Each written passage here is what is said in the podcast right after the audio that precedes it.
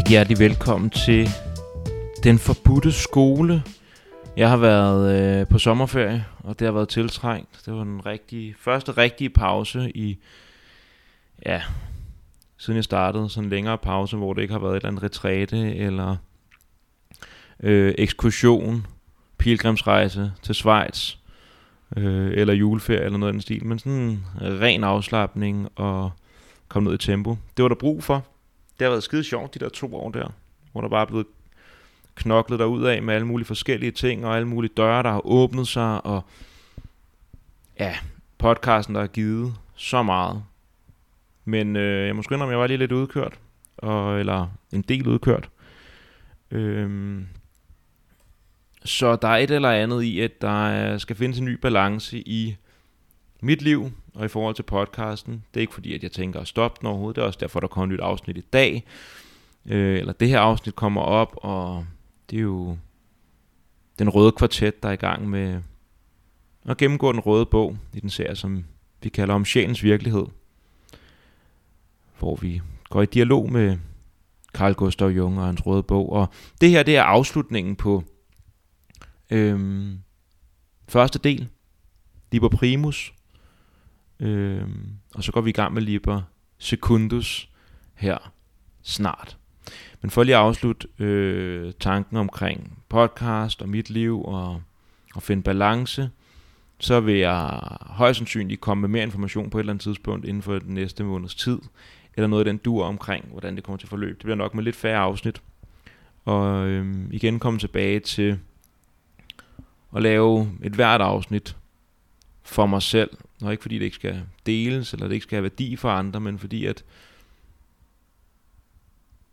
det, der virkelig drev værket i starten, det var, og ikke bare i starten, men som har gjort det stort set alle to år, men som ligesom har glippet lidt en gang imellem for mig, det er øh, simpelthen samtalen for samtalens skyld. For det der levende møde mellem to mennesker, for den nysgerrighed, der er for samtalen og for emnet.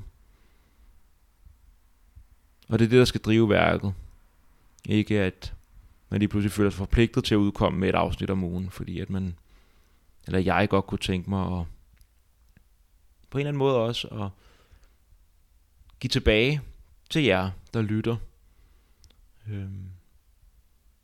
Men det er jo igen balance. Så der kommer til at ske et eller andet med den forbudte skole også, jeg er spændt på, hvad det bliver.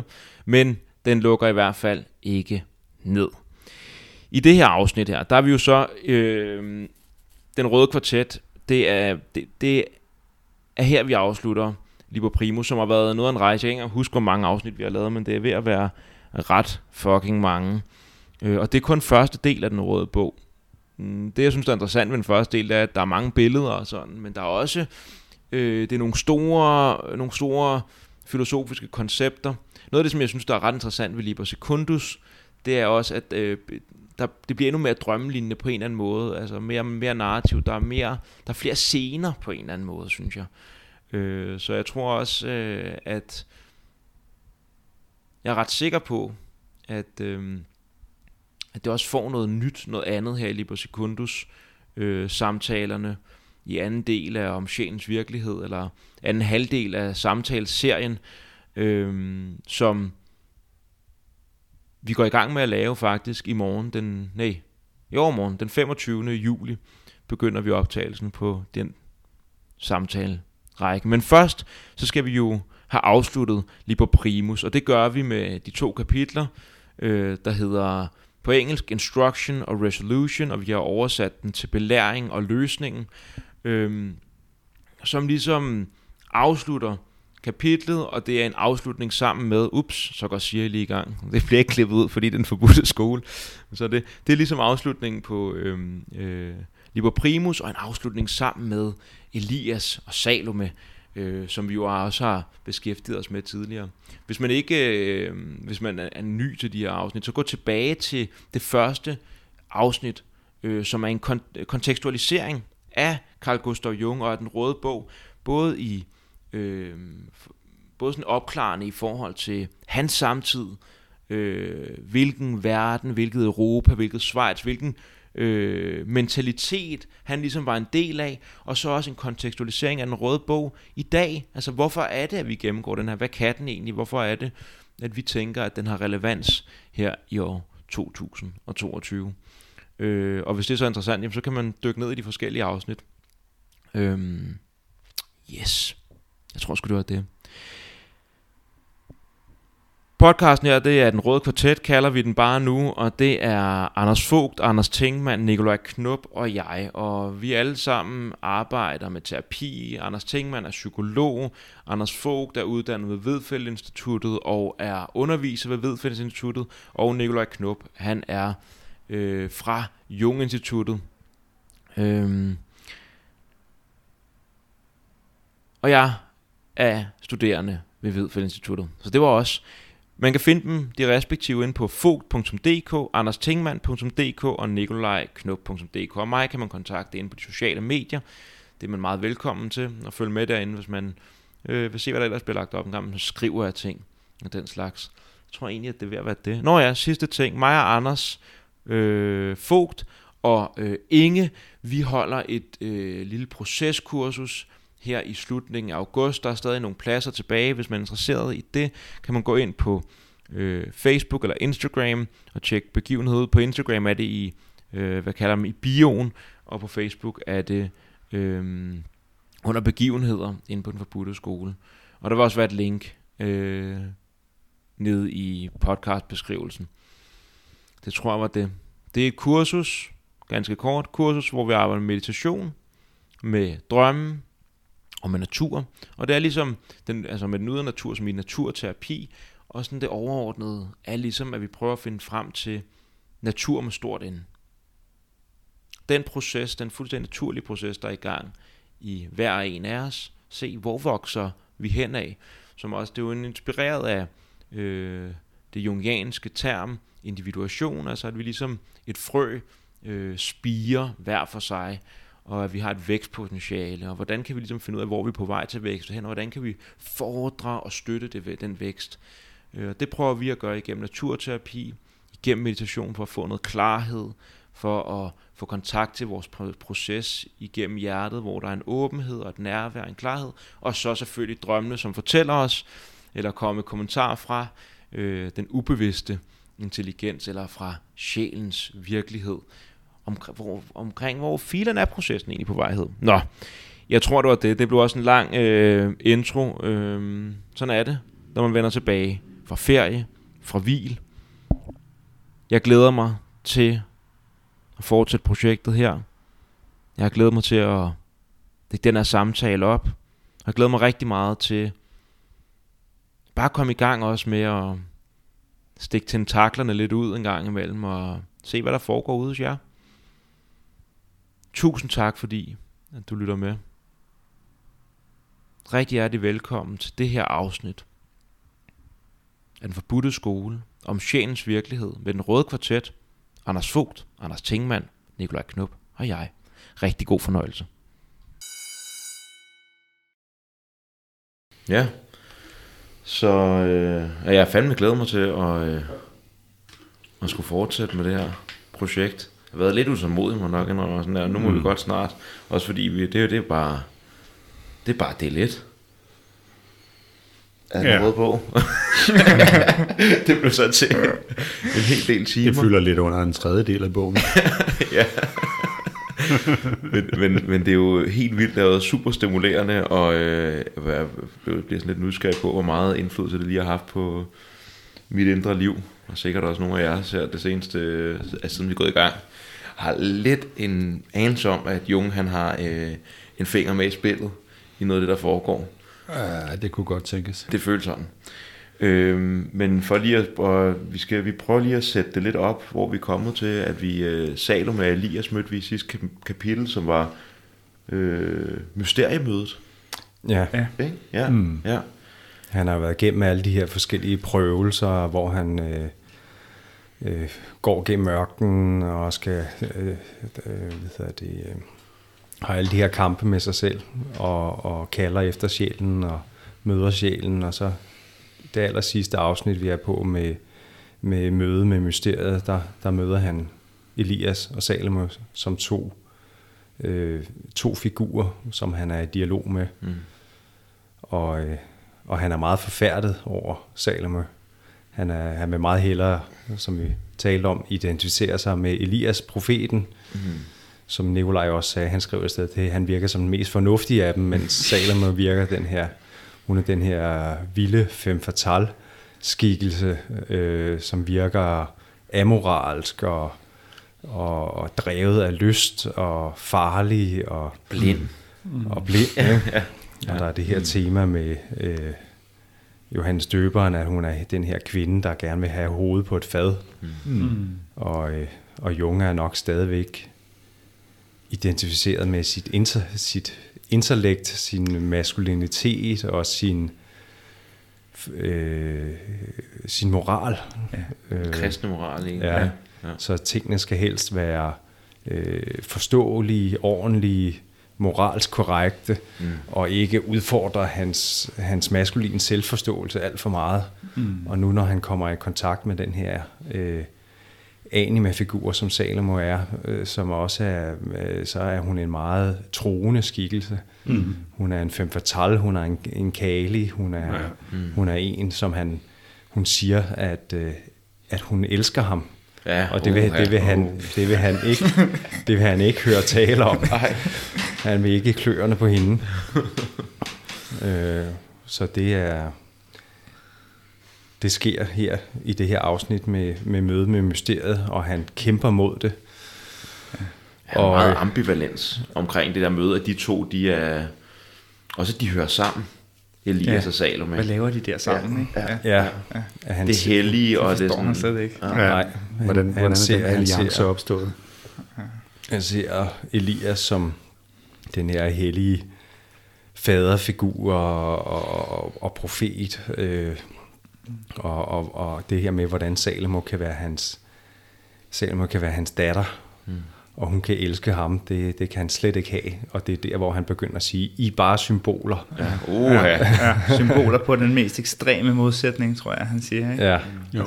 Og så kommer det der med, jamen du kan, du kan kalde os symboler, hvis du vil. Mm. Øh, tror det, måske folk kommer det noget. afsnit, vi skal til i dag. Men det, Nej, jeg, jeg det, tror også, det, det, det, det, det, er også med det, det, er, også det, det kommer allerede ind som et tema Okay. i, i det første Ja. der, at han prøver ligesom at, at slå den her tanke omkring Salomo, hans relation til, til Salomo, prøver han ligesom at slå væk, og så begynder Mm. han ligesom at, at sige, at det er ikke virkeligt. Det er symbol, Mm. det er, det er galskab, jeg vil ikke have med det at gøre. Mm. Og det er, så trækker han sig på en måde ud af oplevelsen igen, kan man sige. Og så her, hvor vi er nu ved belæring, der vender han ligesom tilbage. Og det hele, det foregår nede i det her krater, hvor der er det her hus, hvor øh, Elias og Salomo er. Mm. Og det, det er meget sådan den røde bog i en nødskal, kan man sige, at der er både de her bibelske figurer, Elias og Salomo, men det er også meget sådan øh, græsk. Det kaldes et mysterie. Mm. Ja, Ja. vi er tilbage til mysteriereligionerne, ja. vi er tilbage til det her med rejsen til underverdenen, mm. de her halv-shamanistiske træk, som nogle af de tidlige filosofier og, og, og, og græske mysteriereligioner har haft. Mm. Det bliver ligesom blandet sammen med, med, med noget af det kristne. Ja, Mm. og krater også, som Og- et græsk øh, ord i virkeligheden, ikke? Øh, Jo.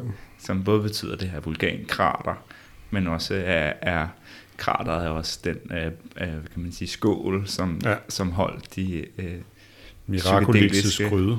ja, drikke, ikke? Ja. Og der er også det her billede med, at han kommer ned i krateret, og han føler, at han bliver opløst eller smeltet ja, ja. af alle de her kræfter, der kommer op, alt det her glødende betydningsmateriale, som kommer op som lava, ja. og som øh, der sker sådan en form for jeg-opløsning.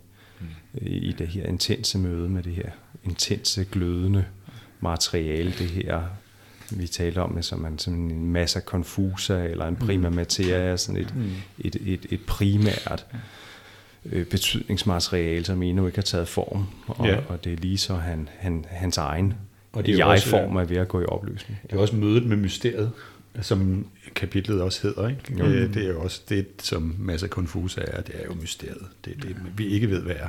Urstoffet. Urstoffet. Ja. Ja. Og så, så tænker jeg, det er også vigtigt, at vi øh, lige berører kort, at der jo er, i den fortolkende del af mødet med mysteriet kommer alle de her ting ind omkring øh, Elias som forsynet, Mm. og øh, Salome som lysten. Mm. Som de her to modsatrettede kræfter, øh, noget som rækker ud i verden og prøver at fornemme, vi taler en hel masse om Prometheus og sådan noget, øh, om det med at række ud, det forsy, forsynet, og så det, der sådan ligesom en eller anden måde er blindt og mærker sig frem mere indad til. Mm. Øh, ja. Eller bagud måske. Ja. Øh, og, og, og der, er- der, der, det er noget, vi kommer til at behandle igen, tror jeg, for Ja, der er nogle ja. meget komplekse ting omkring det her med, at hvis man, hvis man er i sit forsyn, så bliver ens lyst svær at have med at gøre, man bliver på en eller anden måde trukket ind i den. Man bliver nødt til at, man bliver tvunget til at forholde sig til det, hvis man er en tænker, mm. hvis man er en profet, hvis man er en hellig mand, så vil Salome have ens hoved. Mm. Øh, der er noget, der trækker den modsatte retning, og det bliver sådan symboliseret ved den her slange, som bugter sig mellem de to positioner. Mm. Forsyn og lyst. Det er, sådan, det er noget begrebsapparat, som vi er i gang med at pakke ud, kan man sige, mm. og som til stadighed, kan jeg sige for mit vedkommende, når jeg læser det, så bliver jeg dybt per- perpleks og tabt i billederne, indtil det sådan ligesom igen manifesterer sig. Det, er- altså, vi er inde i noget meget tungt symbolstof. Mm. Så noget, som kan rummes kort tid ad gangen i vores bevidsthed, før vi sådan bliver konfuse igen. Ja, jeg mener også, at det dukker op igen her i uh, Det gør det. instruction-kapitlet. Og øh, det, det der skete, at vi gik jo faktisk i gang med instruction-kapitlet, og så ske, havde vi tekni, tekniske fejl. Men der kan jeg huske, at noget af det, der skete, det var faktisk, at vi fik, at det er lige præcis det her, vi snakkede om. Forsyn og lyst, og hvordan sammenhæng mellem de to var. Så Ja. det skal vi ind og åbne noget mere op. Vi berørte det også lidt i sidste afsnit, Ja. men kom Ja. så dybt ned. Og der er ingen tvivl om, at han er mest identificeret med, med det, der bliver her bliver kaldt fordinken, altså mm-hmm. med, med et, et tænkende princip. Mm. Og derfor så optræder sjælefiguren som sådan en, en kvindefigur, som er, er lystfyldt og amoralsk. Ja, og så, blind. Og, og ja. så hun er helt klart sådan et, et, et modbillede til hans øh, jeg-identifikation, som han så, så kæmper med. Ja, og hvis han havde været identificeret med det modsatte, så havde øh, øh, Elias måske fremstået som en streng skolemester, Ja, ja, ja, eller sådan ja, noget, ja, ja, som ja. ja. skulle disciplinere ham. Det er det, der er hele tiden den der komplementære tænkning, kan man Ja, sige. ja. At, at for ligesom at møde sin helhed, kan man sige, så møder man hele tiden øh, ja, de ting, som man ikke ident- identificerer sig med, mm. som er, er sat uden for, for ens normale sådan, øh, bevidsthed og, og, og jeg-identifikation. Skal vi prøve at læse noget fra Ja. belæring her? Lad os gøre det. Her kan jeg godt starte. Jeg står i klippedyb, som synes mig at være krater. Foran mig ser jeg huset med søjlerne. Jeg ser Salome gå langs muren mod venstre, mens hun rører ved muren som en blind. Slangen følger hende. Den gamle mand står ved døren og vinker til mig. Tøvende nærmer jeg mig. Han kalder Salome tilbage. Hun er som en lidende. Jeg kan ikke se antydning af helligbrød i hendes natur. Hendes hænder er hvide, og hendes ansigt har et mildt udtryk. Slangen ligger foran dem. Jeg står foran dem som en klodset, øh, som en dum dreng, overvældet af usikkerhed og tvivl. Øh, den gamle mand ser mig søgende i øjnene og spørger, hvad vil du her? Jung siger, tilgiv mig. Det er ikke påtrænghed eller arrogance, der leder mig herhen. Jeg er som ved et tilfælde, og ved ikke, hvad jeg vil. En længsel, som i går blev tilbage i dit hus, har bragt mig herhen. Ser du, profet, jeg er træt. Mit hoved er tungt som bly. Øh, jeg er fortabt i uvidenhed. Jeg har leget nok med mig selv. Det var hykleriske spil. Jeg spillede med mig selv. Og de ville, have mig, ha, de ville alle have hæmmet mig, hvis det ikke havde været klogt at spille det, som andre forventer af os i menneskenes verden. Det er mig, som jeg det er, det er mig som om, at jeg er mere virkelig her, og dog bryder jeg mig ikke om at være her. Ordløst træder Elias og Salome ind i huset. Jeg følger dem tøvende. Jeg plages af en skyldfølelse, af det dårlig som. Jeg vil vende om, men jeg kan ikke. Jeg står foran krystal, krystallens flammespil. Jeg ser i glansen gudsmoren med barnet. Peter står foran hende i beundring. Dernæst Peter er alene med nøglerne. Pavene med sin trefoldige krone. En stift siddende Buddha i en ring af ild. En mangearmet, blodig gudinde. Det er Salome. som fortvivlet vrider sine hænder. Det griber mig. Hun er, hun er selve min sjæl, og nu ser jeg Elias i stenens billede. Yes. Så han er tilbage i krateret, han er tilbage med de der, han kan ikke helt holde sig væk, selvom han, selvom han, selvom han ikke øh, helt bryder sig om det. En længsel, som i går blev tilbage i dit hus og bragte mig herhen. Ja. Han er et han- han der, bliver- han var ikke færdig med det. Han bliver, han bliver modvilligt trukket tilbage i, ja. i det her dyb. Ja. Det er som om, han er mere virkelig der. Altså, det siger han. Det er Det er- sjovt, ikke? At, øh, Jo. ja. Man kan sige, at han, han, han, måske er det hans, hans overfladebevidsthed, hans overflade jeg begynder det der, den, den, den dybere del af hans væsen begynder ligesom at tage form. Ja. Mm. Og han kan ikke lide at komme derned, men, han, men overflade, over det, det vante, hans vante jeg, hans vante overfladebevidsthed begynder at, at, at, at, at føles netop overfladisk eller falsk, eller ikke så, ikke så vir- virkelig som den, Ja. Som, som, som den han er i, i, på det dybere niveau. Ja. De vemmer ham nærmest lidt, ikke? Han skriver sådan, at det ville have vemmet mig, hvis ikke det havde været klogt at spille det, som andre forventer. Ja. Øh, så det er som om, at han er begyndt at, sådan at, at få øjnene op for, at overfladen i virkeligheden er, er mere det her spil i virkeligheden. Som, nå okay, han, han, øh, han gør det, som der forventes af ham, og spiller med, men sådan, i virkeligheden ved han godt, sådan, okay, det er noget, jeg leger det her øh, overfladespil. Mm. Jeg må tilbage i, i dybet der om aftenen, og, Ja. og sidde og, og være med min sjæl. Og have, Det, have de det her udtrykker også en vekselvirkning, ikke? Som, ja. Som vi har set gennem hele fortællingen mellem Jung, som i første omgang nærmest opponent til sin sjæl, ikke? eller som mm. sådan en, der, øh, nu skal du komme her, sjæl, kom og hjælp mig. Ja, hvor er du? øh, det, jeg har åbenbart øh, ikke haft kontakt med dig, nu skal jeg lige bruge dig.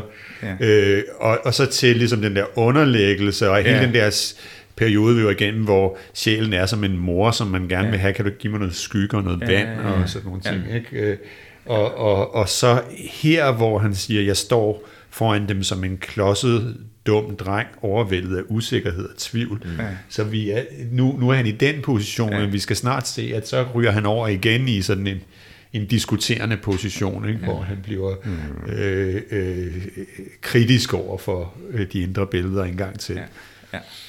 Men det interessant det der, at altså alt det, der har lidt op til det her, det her møde med Elias og Salomo, har været en slags forberedelse, ikke? Altså til, at han kan åbne sig for sjælens virkelighed og, og interagere med de her aktører, ikke? Mm. Hvor at hele sådan øh, ørkensessionen og nedstigningen i helvede og heldemordet, det vi har været igennem, det er alt sammen en slags renselsesproces, for han er i stand til at møde de her figurer nu, ikke? Og nu kan det lade sig gøre. Han ved bare ikke rigtigt, om, om han kan mm, øh, overskue eller magte og, Ja. og, og, og gå i forbindelse med Salome og, og høre, hvad de siger.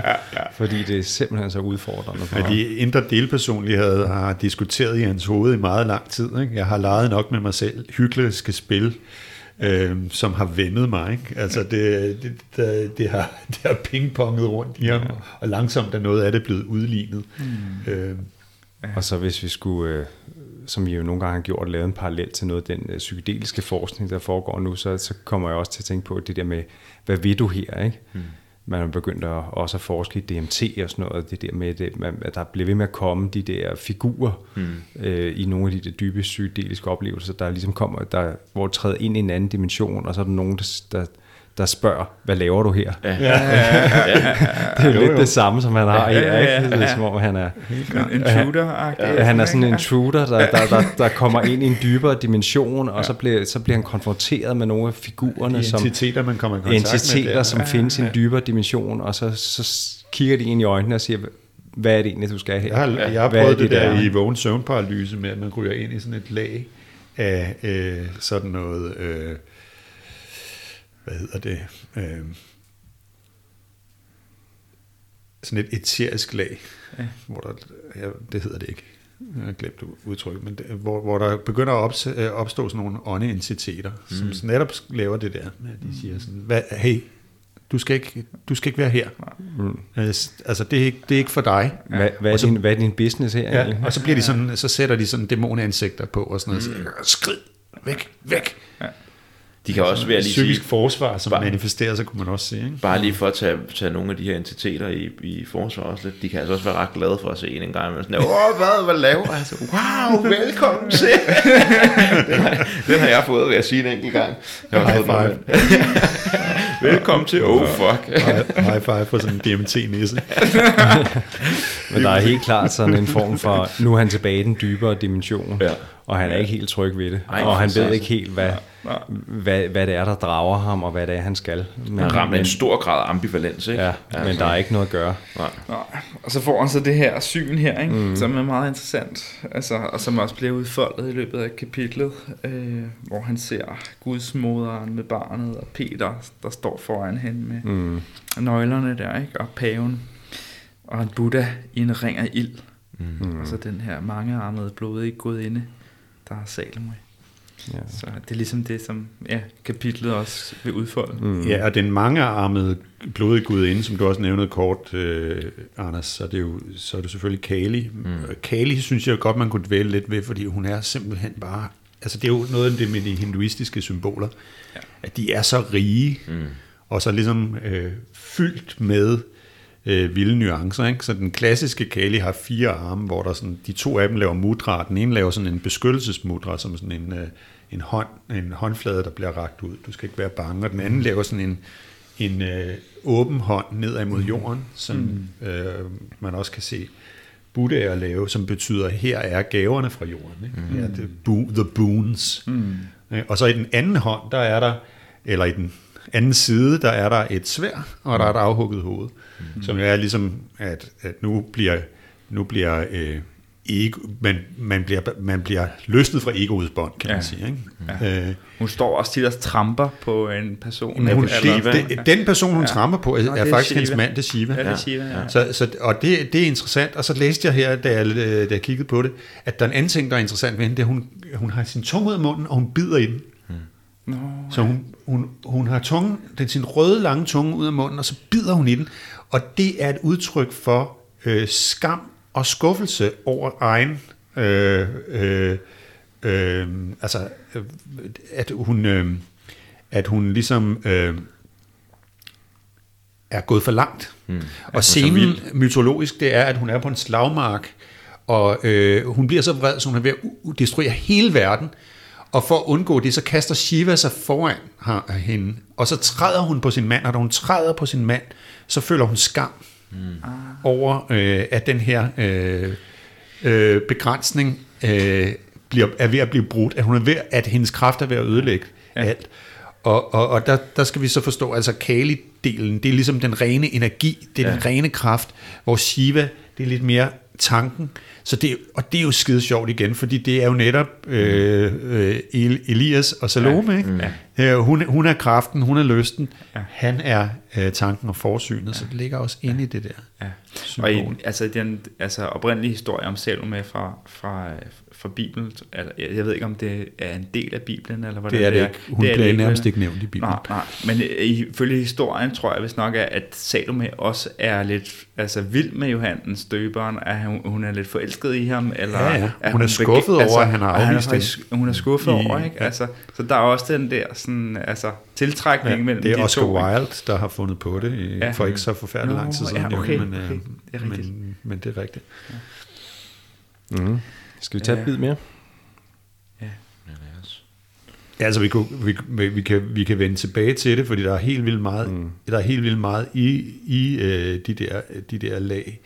Altså, øh, men jeg, vil lige, jeg kunne godt tænke mig lige også at sige, at, at Kali er jo altså også en naturgudinde. Hun er en kærlighedsgudinde mm. i, sin, i en vis forstand. Det er ret vigtigt, at den her, den her, det her mørke, som hun repræsenterer, det er et særligt mørke. Altså, og jeg må indrømme, Øh, Nu snakker vi lidt om det på Schweiz-podcasten, og jeg var nok den, der faktisk, da vi var i, øh, i Schweiz og ude i klosteret i Einzeliden, Einzeliden, ja. Einzeliden, så var jeg nok den, der umiddelbart var mindst berørt af mødet med den øh, Sorte øh, Madonna. sorte Madonna, Ja. ja. på grund af der, hvor jeg lige var, og nogle ting, jeg har med min religion. Men da jeg læste det her billede, som vi lige har læst op, den her vision, så synes jeg, det har så meget af den energi. ja. Mm. Ikke? Altså øh, en Buddha i en ring af ild, og mm. den mørke gudinde, og alle de her ting. Mm. Altså, hun står jo også i den her ring af lysende skyer. Ikke? Som er det er eksplosion. Ja. Det ligner nærmest en eksplosion, ja. ja, ja. ja. Øh, det er som om, at det er ligesom den mørke kvindelige energi, som også manifesterer sig ja. her, forenet med ja. det, det øh, lysende guddommelige. Ja. Og det er det, der har været så fraværende, som vi sikkert også har snakket om i, i kristendommen, ikke? det mørke feminine. Ja. Øh, som, som den sorte Madonna så er et, et lidt unikt eksempel på, sådan, okay, sådan, det findes rent faktisk nogle enkelte få steder. Ikke? Mm. Men når der her står gudsmoderen med barnet, og vi så ender med en Kali-figur, ikke, så er det som om, at så får ja. vi sådan ligesom det samme konglomerat ja. skabt med ja. nogle andre billeder. Ja. Mm. Ja. Jeg tror også, det er noget i kapitlet senere, hvor han skriver det her med, at Maria ikke kun har været moder til Guds søn, men uh, hun også har været moder til Salome. Altså, mm. at, at Salome er det, mør- det mørke feminin på en eller anden måde, også er blevet uh, til ja, som, uh, som noget guddommeligt. Ikke? En apokryf myte. Som... Ja, ja. ja. Det er jo en af de steder, hvor han bliver udfordret, kan man sige. Ikke? Og også ja. at han helst vil holde Maria som ren og som mm. ja.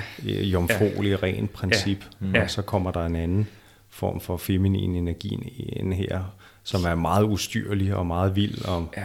og springer alle ja. kategorier for fornuft og, ja. og moral. Mm. Præcis. Og der har vi jo problematikken i nødskal, ikke? Altså, som der har udspillet sig gennem kristendommen historisk. Ikke? Øh, som Jung er, er jo virkelig sådan, står midt i det der. Ikke? Og derfor det var så fedt at være nede og se den sorte Madonna. Ja. Altså at mærke den der kvalitet i en, altså, i kristen kirke ja. af, af den her lidt mere mørke kvindelige energi.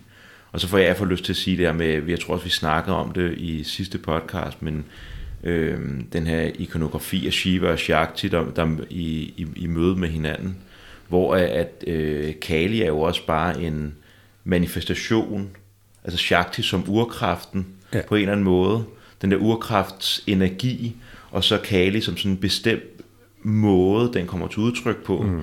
Og det, der er sjovt i mødet mellem Shiva og Shakti, det er jo netop, at, at, at Shiva er oppe i toppen, og Shakti kommer nedefra, så mødes de. Ja.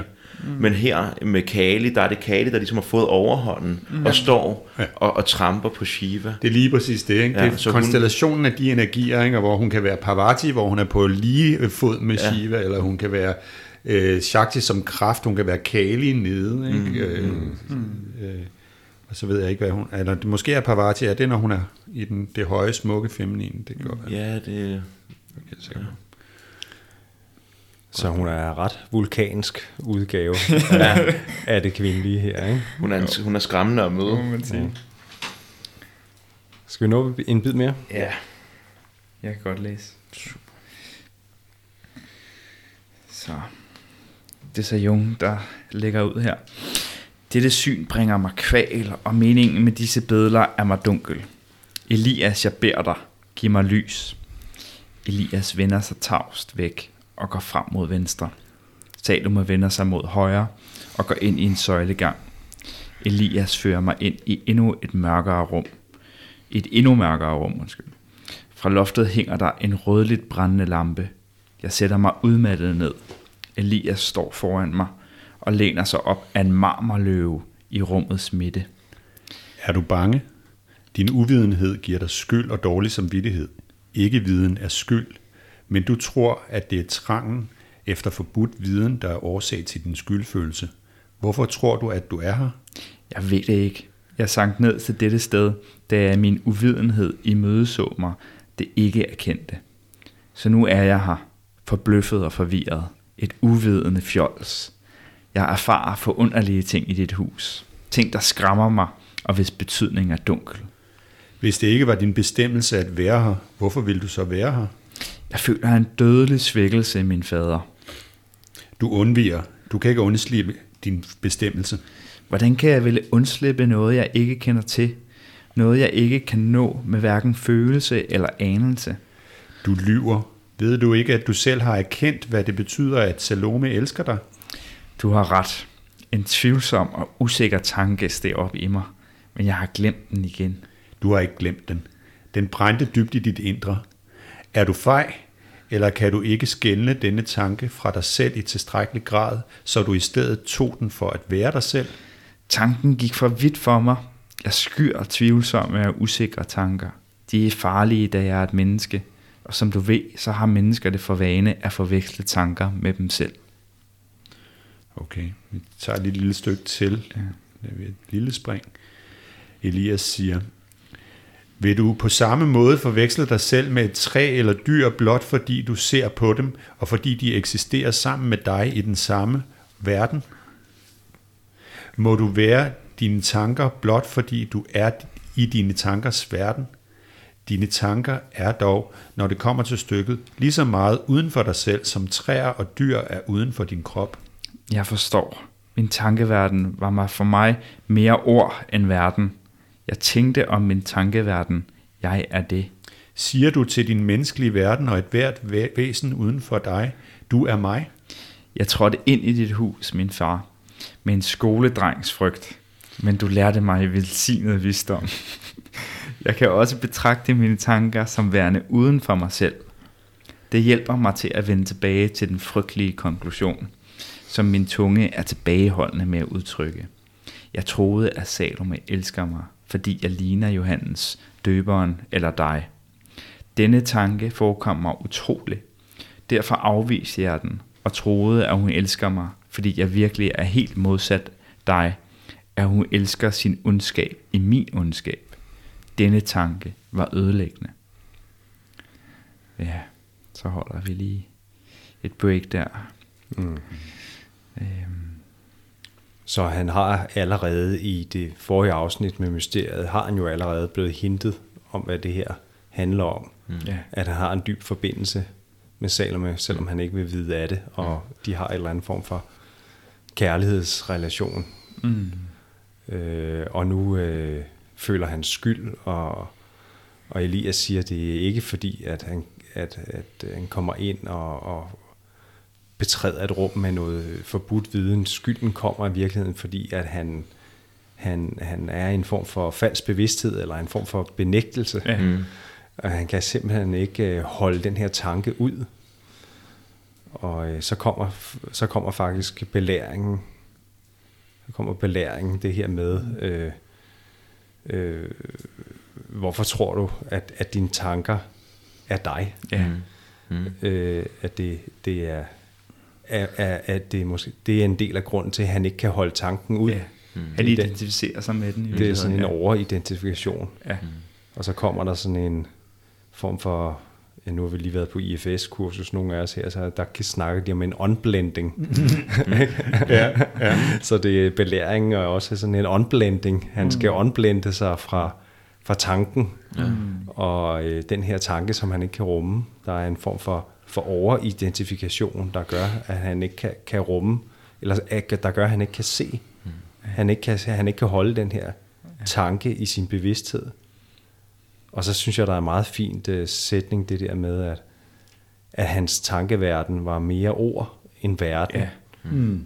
Og at han, at, han tænk, at han forholdt sig til tankerne og sagde, det er jeg. Mm. Så det er, en, det er en helt anden relation til, til tænkningen, kan man mm. sige her. Ikke? At den begynder at optræde som, som en, en, en, en verden af naturlige begivenheder, ja. som ja. som han kan betragte mere objektivt eller mere nøgternt i et eller andet forstand. Mm. Øh, det, det kan han stadigvæk ikke. Han er stadigvæk, han vil stadig gerne han, han identificerer sig rigtig meget, og han vil helst have, at hans tanker skal være ordentlige, fornuftige, moralske. Ja, ja. Mm. ja. rationelle. Ja.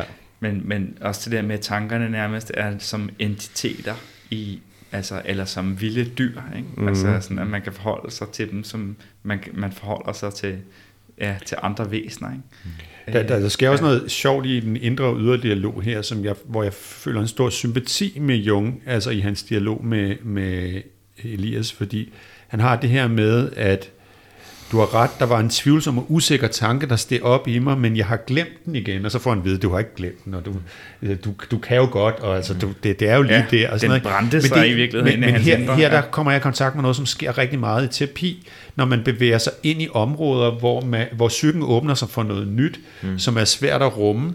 At man, man kan, jeg har haft det masser af gange, og jeg ser det rigtig, rigtig tit hos mine klienter, at man kommer i kontakt med noget stof, hvor der kommer faktisk en slags åbenbaring. Mm.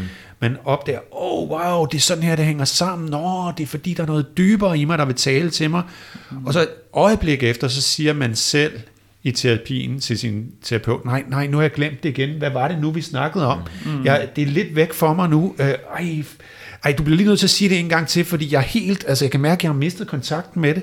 Mm. Og det er som om, at når det her nye åbner sig, som er større end det, som den almindelige bevidsthed indtil videre har været i stand til at rumme, så bliver det også noget, der sådan ligesom kan lukkes ind, når der er støtte i terapien, og så et øjeblik efter, så lukker det ned igen, og så kan man ikke helt komme i kontakt med, ah, vent, hvad var det nu? Hvordan var det, du sagde det? Mm. Øh, jeg skal lige have det en gang til. Mm. Øh, og så åbner det sig igen, og langsomt kan det lade sig integrere. Ja, Ja, I, jeg, hvad tror, jeg taler om? Ja, Helt helt klart. sikkert. Altså, og den der fornemmelse kender jeg også rigtig godt, hvor, men den der, hvor jeg kan, jeg kan virkelig også være sympati med Jung her, også fordi han har den der, så der, der er noget, som han har stiftet bekendtskab med, som igen lukker ned, Ja. og så er der den der fornemmelse af sådan næsten angstfuldhed, eller sådan modstand på Ja. det, som der er noget i ham, der ved. Der er noget i ham, der godt ved, hvad Elias taler om her. Men, øh, og, og den der fornemmelse, både i terapi, men også især på psykedelika, hvor man føler, at der bare lige er et lille slør imellem mig og det, jeg skal vide, og jeg ved, det er på den anden side, mand, det kommer til at ryste min grundvold. Og så er der sådan en, øh, man skal lige tage spring og lige samle sig mod til, for lige at, at læne sig ind i det der igen. Jeg, jeg, havde en klient forleden dag, jeg havde en klient forleden dag, som havde en, en drøm om en mand, som gik en transformation igennem. Han gik ligesom en forvandling igennem. Så først så var han meget deprimeret og nede i noget tungt stof, og det var meget, meget svært at rumme. Og så gik han transformationen igennem, og så blev han meget øh, øh, let og øh, næsten sådan øh, overfladisk, og kritiserede den negative del. Så den her mand, mm. han går den transformation og så begynder han at kritisere det negative i sig selv, mm. som var der tidligere. Og netop det der med at arbejde med min klient, som sådan ligesom begyndte at opdage, at det der negative, det der dybe, som depressionen, den måske handlede om kontakt til noget dybere, noget større i livet, mm. så skete det igen og igen. Vi var igennem det tre eller fire gange i den time, og så skulle vi ligesom tilbage og mærke det en gang til, og så, nå, nu kan jeg godt mærke det, og så lidt efter, så var det sådan, altså, hvad var det, vi snakkede om lige før? Jeg, jeg, jeg, jeg har lige glemt det igen. Ikke? Ja. Ja. Er, er, kan der være lidt af den der kvalitet, jeg ved ikke, altså willful blindness, det er jo, man med vilje gør sig blind, ikke? Men, men spørgsmålet hvad, hvad vil det sige at gøre sig altså, med vilje blind? Der engang man så født, så kan jeg godt have den der fornemmelse af, at som du siger, at der er noget, der er for meget og fordøje for bevidstheden, eller det er for voldsomt, og så bliver der ligesom lagt sådan et semi-bevidst. På en eller anden måde er det lidt bevidst, fordi at der, der, er- der, det kan jeg i hvert fald, der er den der, der, det føles som om, at hans system eller noget i ham godt ved, mm. det, er, det er frygteligt det her, det er farligt. Mm. Der er noget i ham, der, der, der ligesom er i kontakt med den der, øh, med det som Elias vil fortælle ham og vise ham, det han skal forstå, men hans tanke kan ikke følge med. Mm. Han er ikke sådan fuldstændig uvidende, men, men der er et eller andet, han er i kontakt med noget, der er på den anden side af det slør, som man ikke kan se. Jeg ved ikke, om det giver mening der. Det er bare en fornemmelse, jeg har. Ja, fordi det, det, altså, og det kan, godt være, det, det kan godt være, at når jeg bringer det her på banen, at det er en- faktisk er en upræcis fortolkning af det, som Jung taler om. Fordi det er jo klart, at han, han taler jo om det, som om det er sådan en form for fortrængning, noget man smider væk, ikke? noget man. Ja. ikke vil være ved. Ja. Men jeg, jeg synes bare også, der ligger i det her en stemning af netop det, at det måske er det, er det også simpelthen noget, bevidstheden ikke kan rumme på nuværende tidspunkt, og mm. som ikke rigtig kan finde fodfæste Ja. i bevidstheden. Ja. Det er også et, et slags forsvar, ikke? Altså, Jo. man kan snakke om det som et forsvar, at nogle af de tidlige ting, som der, der sker med os, som vi ikke kan rumme som børn, så træder forskellige forsvar ind for ligesom at skærme os for den smerte, der, der ligger i det. Ikke? Øh, så har vi dissociation, og vi har splitting, og vi har forskellige måder at forsvare os mod det, der er smerteligt på, ikke? som man kunne kalde forsvar. Øh, Ja, eller simpelthen at øh, altså øh, hvad hedder det, at be, bevidst tankemæssig kontrol med det, ikke? Præcis. altså kunne forklare det for Ja, eksempel. Ikke? ja, hvor altså det, der ikke ja. kan forklares, det må nødvendigvis Ja. udelukkes, hvis Ja. man er en sådan præcis. en, en forsynsperson. Ikke? Ja, det er det. Og det, skal vi så sn- lige snakke om, hvad det er, altså, hvad det er for en tanke, han ligesom øh, for, forsvarer sig imod, eller Ja. ja øh, og, og der tror jeg, jeg tog lidt fejl af den sidste, nemlig at vi mm. snakkede om den, hvor jeg troede, jeg havde lidt svært ved at forstå det her, når han, når han ligesom, han skriver, jeg troede, at Salome elsker mig, fordi jeg ligner Johannes døberen eller dig. Denne tanke forekom mig utrolig. Derfor afviste jeg den og troede, at hun elsker mig, fordi jeg virkelig er helt modsat dig. At hun elsker sin ondskab i min ondskab. Denne tanke var ødelæggende.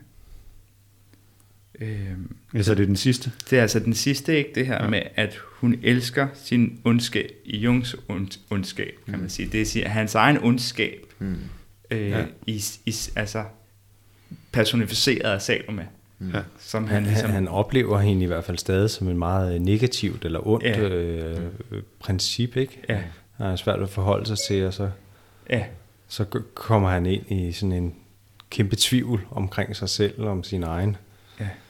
Øh, sin egen øh, forfærdelige, amoralske side, Ja. eller et eller andet. Ja. Ja. Der er i hvert fald hans, hans vante jeg øh, går helt i flikflak her, og kan slet ikke rumme det. Altså. Ja, fuldstændig. Altså, først tror, hun, tror han, han er Johannes, og når han tror, han er Johannes, så tror han selvfølgelig, at, at Salome bare prøver at snyde ham, så hun kan hugge hovedet af ham. Ikke? Mm. Altså, det, det må være, ja. det må være Det den må være den første frygt. indledende Ikke? frygt. Ja, ja, ja. Og så i anden omgang, så når det går op for ham, at der er noget andet på spil, Ja. så, så får han mere den her fornemmelse af, jamen, så må det være, fordi hun spejler sig i mig, fordi hun godt kan lide mig, og hvis sådan en som går, hende godt kan lide mig, så må det jo Ja. være, fordi At jeg, har Jeg noget er det, ligesom hende. Også. Ja, lige præcis. Det er ens. Oh, ikke? Ja. Skal vi tage en bid mere, der kommer lidt med øh, Ja. Ja. hans forhold til hende? Øh, skal vi fortsætte? Mm. Eller, ja. Øh, Elias er tavs. Tyngde ligger over mig. Der træder Salome ind, nærmer sig mig og lægger sin hånd på min skulder. Hun tager mig vel for sin fader, i hvis stol jeg sidder. Jeg våger ikke hverken at røre mig eller at tale. Jeg ved, at du ikke er faderen. Du har en søn, og jeg er din søster. Du, Salome, min søster, var dette den skrækkelige tiltrækning, som strømmede fra dig, den unævnelige redsel for dig, for din berøring. Hvem var vores moder? Maria. Er det en helvedestrøm, Maria, vores moder? Hvilket vanvid lurer i dine ord. Frelserens moder, vores moder. Da jeg i dag trådte over jeres dørtrin, anede jeg noget uheldsvangert. Ved, det er indtruffet. Er du for sans af samling, Salome? Elias, den guddommelige lovsvogter. Sig mig, er dette en djævelsk forhækselse fra de forkastede? Hvordan kan I sige noget sådan? Eller er I begge fra forstanden? I er symboler, og Maria er et symbol. Jeg er blot for forvirret til at kunne gennemskue jer nu. Du kan kalde os symboler med samme ret, som du kan kalde dine medmennesker symboler, hvis du har lyst til det. Men vi er lige så virkelige som dine medmennesker. Du modbeviser intet og løser intet ved at kalde os symboler. Bum. Du Mic kaster drop. mig ud i en frygtelig følge. I ønsker at være virkelige. Vi er bestemt, hvad du kalder virkelige. Her er vi, og du er nødt til at acceptere os. Valget er dit. Jeg er tavs. Salome har flyttet sig fra mig. Usikkert ser jeg mig omkring. Bag mig brænder der en høj gyldenrød flamme på et rundt alter. Slangen har omringet flammen. Dens øjne glitrer med gyldne refleksioner. Svingende vender jeg mig mod udgangen. Da jeg træder ud i hallen, ser jeg en mægtig løve gå foran mig. Udenfor er det en stor, kold, stjerneklar nat. Jeg synes lige, man skal lige, bare, lige, bare lige nyde, hvor fed Elias han er. Altså, han er... han, han giver sig Jung lidt tørt på her. Ja, det må man sige. Ja, ja, ja. Han er så ligeglad. Ja, han er kold i røven, altså. Nå, men så kalder symboler, men det ændrer ikke noget. ja. Det er en, en hæftig konfrontation med det ubevidste og dens figurer. Og man helst vil slå væk. Og så kommer... Øh, så kommer der det her stærke billede også til sidst med, med aldret og den her hellige ild, Mm. Den her røde flamme, der brænder, og slangen, der kører rundt om. Ja. Ja, og der er også det her med, at i starten, der er det en lille bitte rød lampe i starten af billedet. Ja. Og nu, nu, er det, nu er det simpelthen en flamme, der brænder, og der er også det med marmorløven, der nu er blevet... Som er blevet virkelig og ja. går foran ja. ham, ikke? Så energien, ja. den, nu, nu, nu, nu er der altså virkelig gang i energien, ja. og billederne, de ja. lever altså. De ja. har fået noget, ja. der kommer noget fart på her. Ja. Jeg synes også, det er så stærkt med den der slange der, de der glitrende... Med gyldne refleksioner. Der bare kigger på en, ja. og for satan. ja, ja, ja. ja, ja. Svingende vender jeg mig udgang. Han svinger rundt.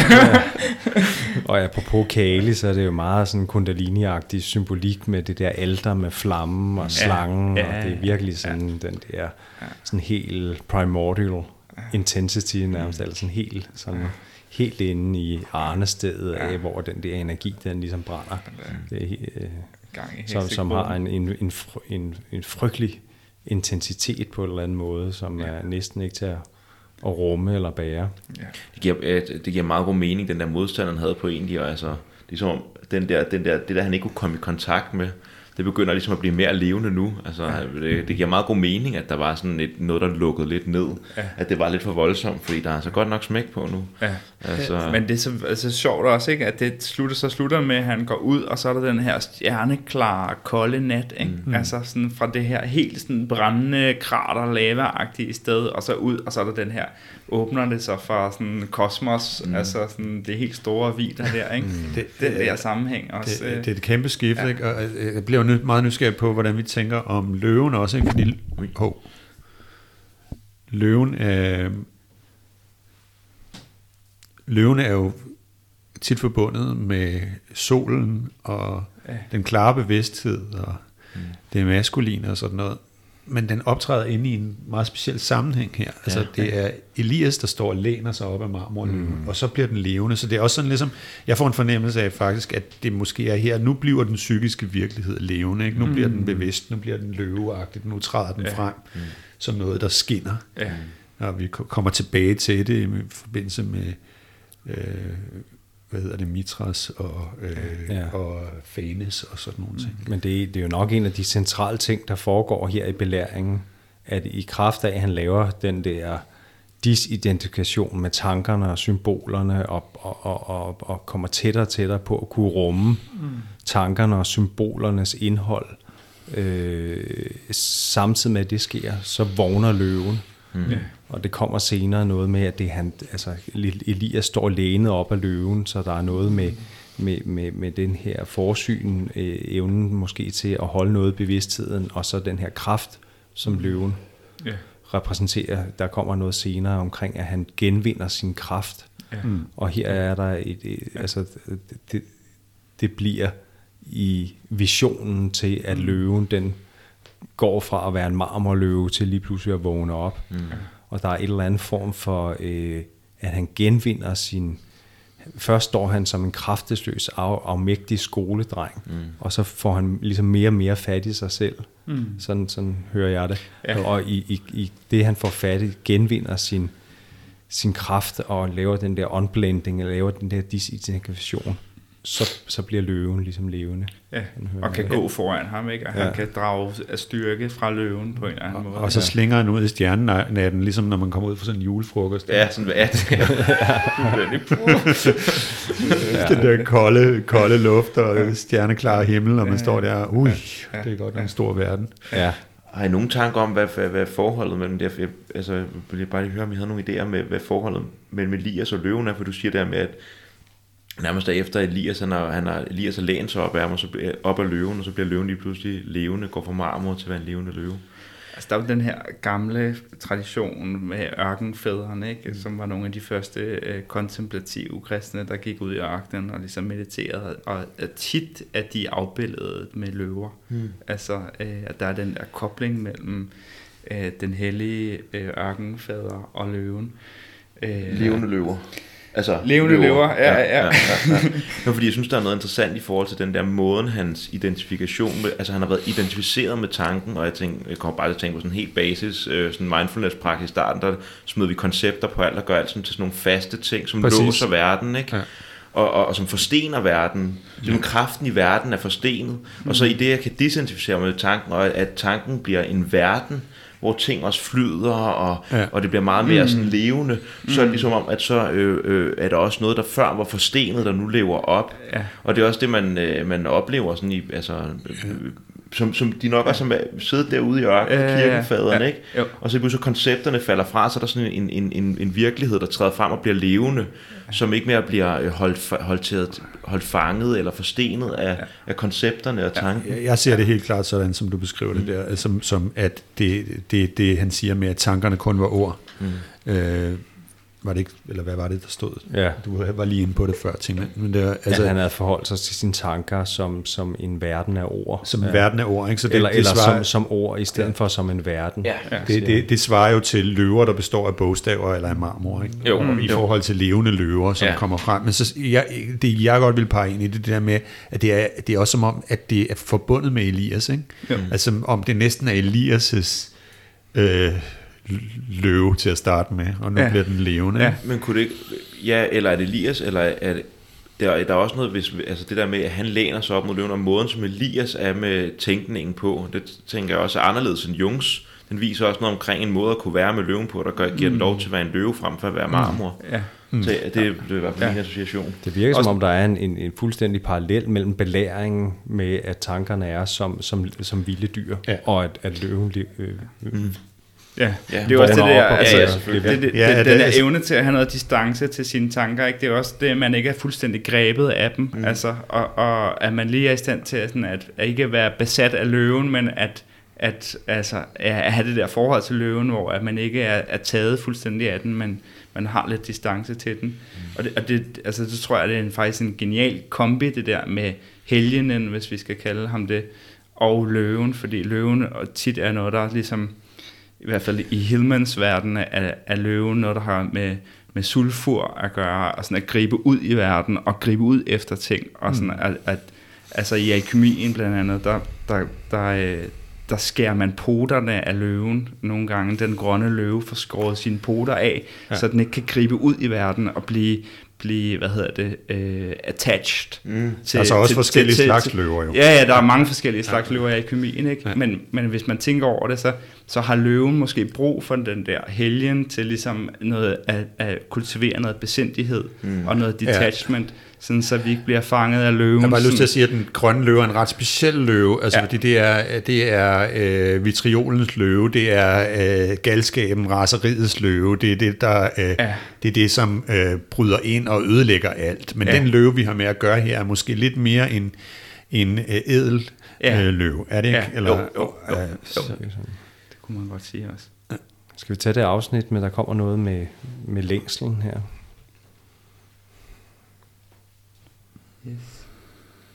Ja, Vil du læse ham? Det- Nå, du sidder ikke med computer. Nej. så gør jeg det. Det er ikke nogen nem sag at erkende sin længsel. For at kunne dette bliver mange nødt til at gøre sig en særlig anstrengelse i ærlighed. Alt for mange ønsker ikke at vide, hvor deres længsel er, fordi det forekommer dem umuligt eller for bekymrende. Alligevel er længslen livets vej. Når du ikke står ved din længsel, så følger du, når du ikke står ved din længsel, så følger du ikke dig selv, men går af fremmede veje, som er anvist dig gennem andre. Så du lever ikke dit liv, men et fremmed liv. Du lever ikke dit liv, men et fremmed liv. Men hvem skal leve dit liv, hvis du ikke lever det? Det er ikke kun dumt at bytte dit eget liv ud med et fremmed, men også et hyklerisk spil, for du kan aldrig egentlig leve andres liv.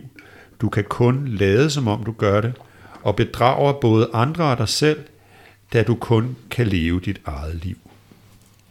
Og jeg fortsætter lidt endnu, ikke? Mm.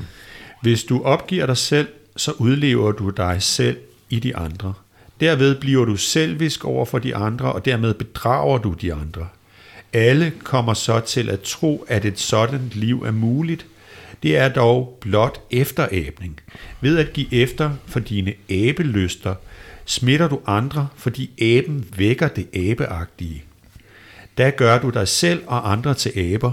Gennem gensidig efterligning lever I efter den gennemsnitlige forventning og til alles efteræbningslyst er der til alle tider blevet stillet et billede til rådighed, nemlig en held derfor blev, held, derfor blev helten myrdet, da han gjorde os alle til aber.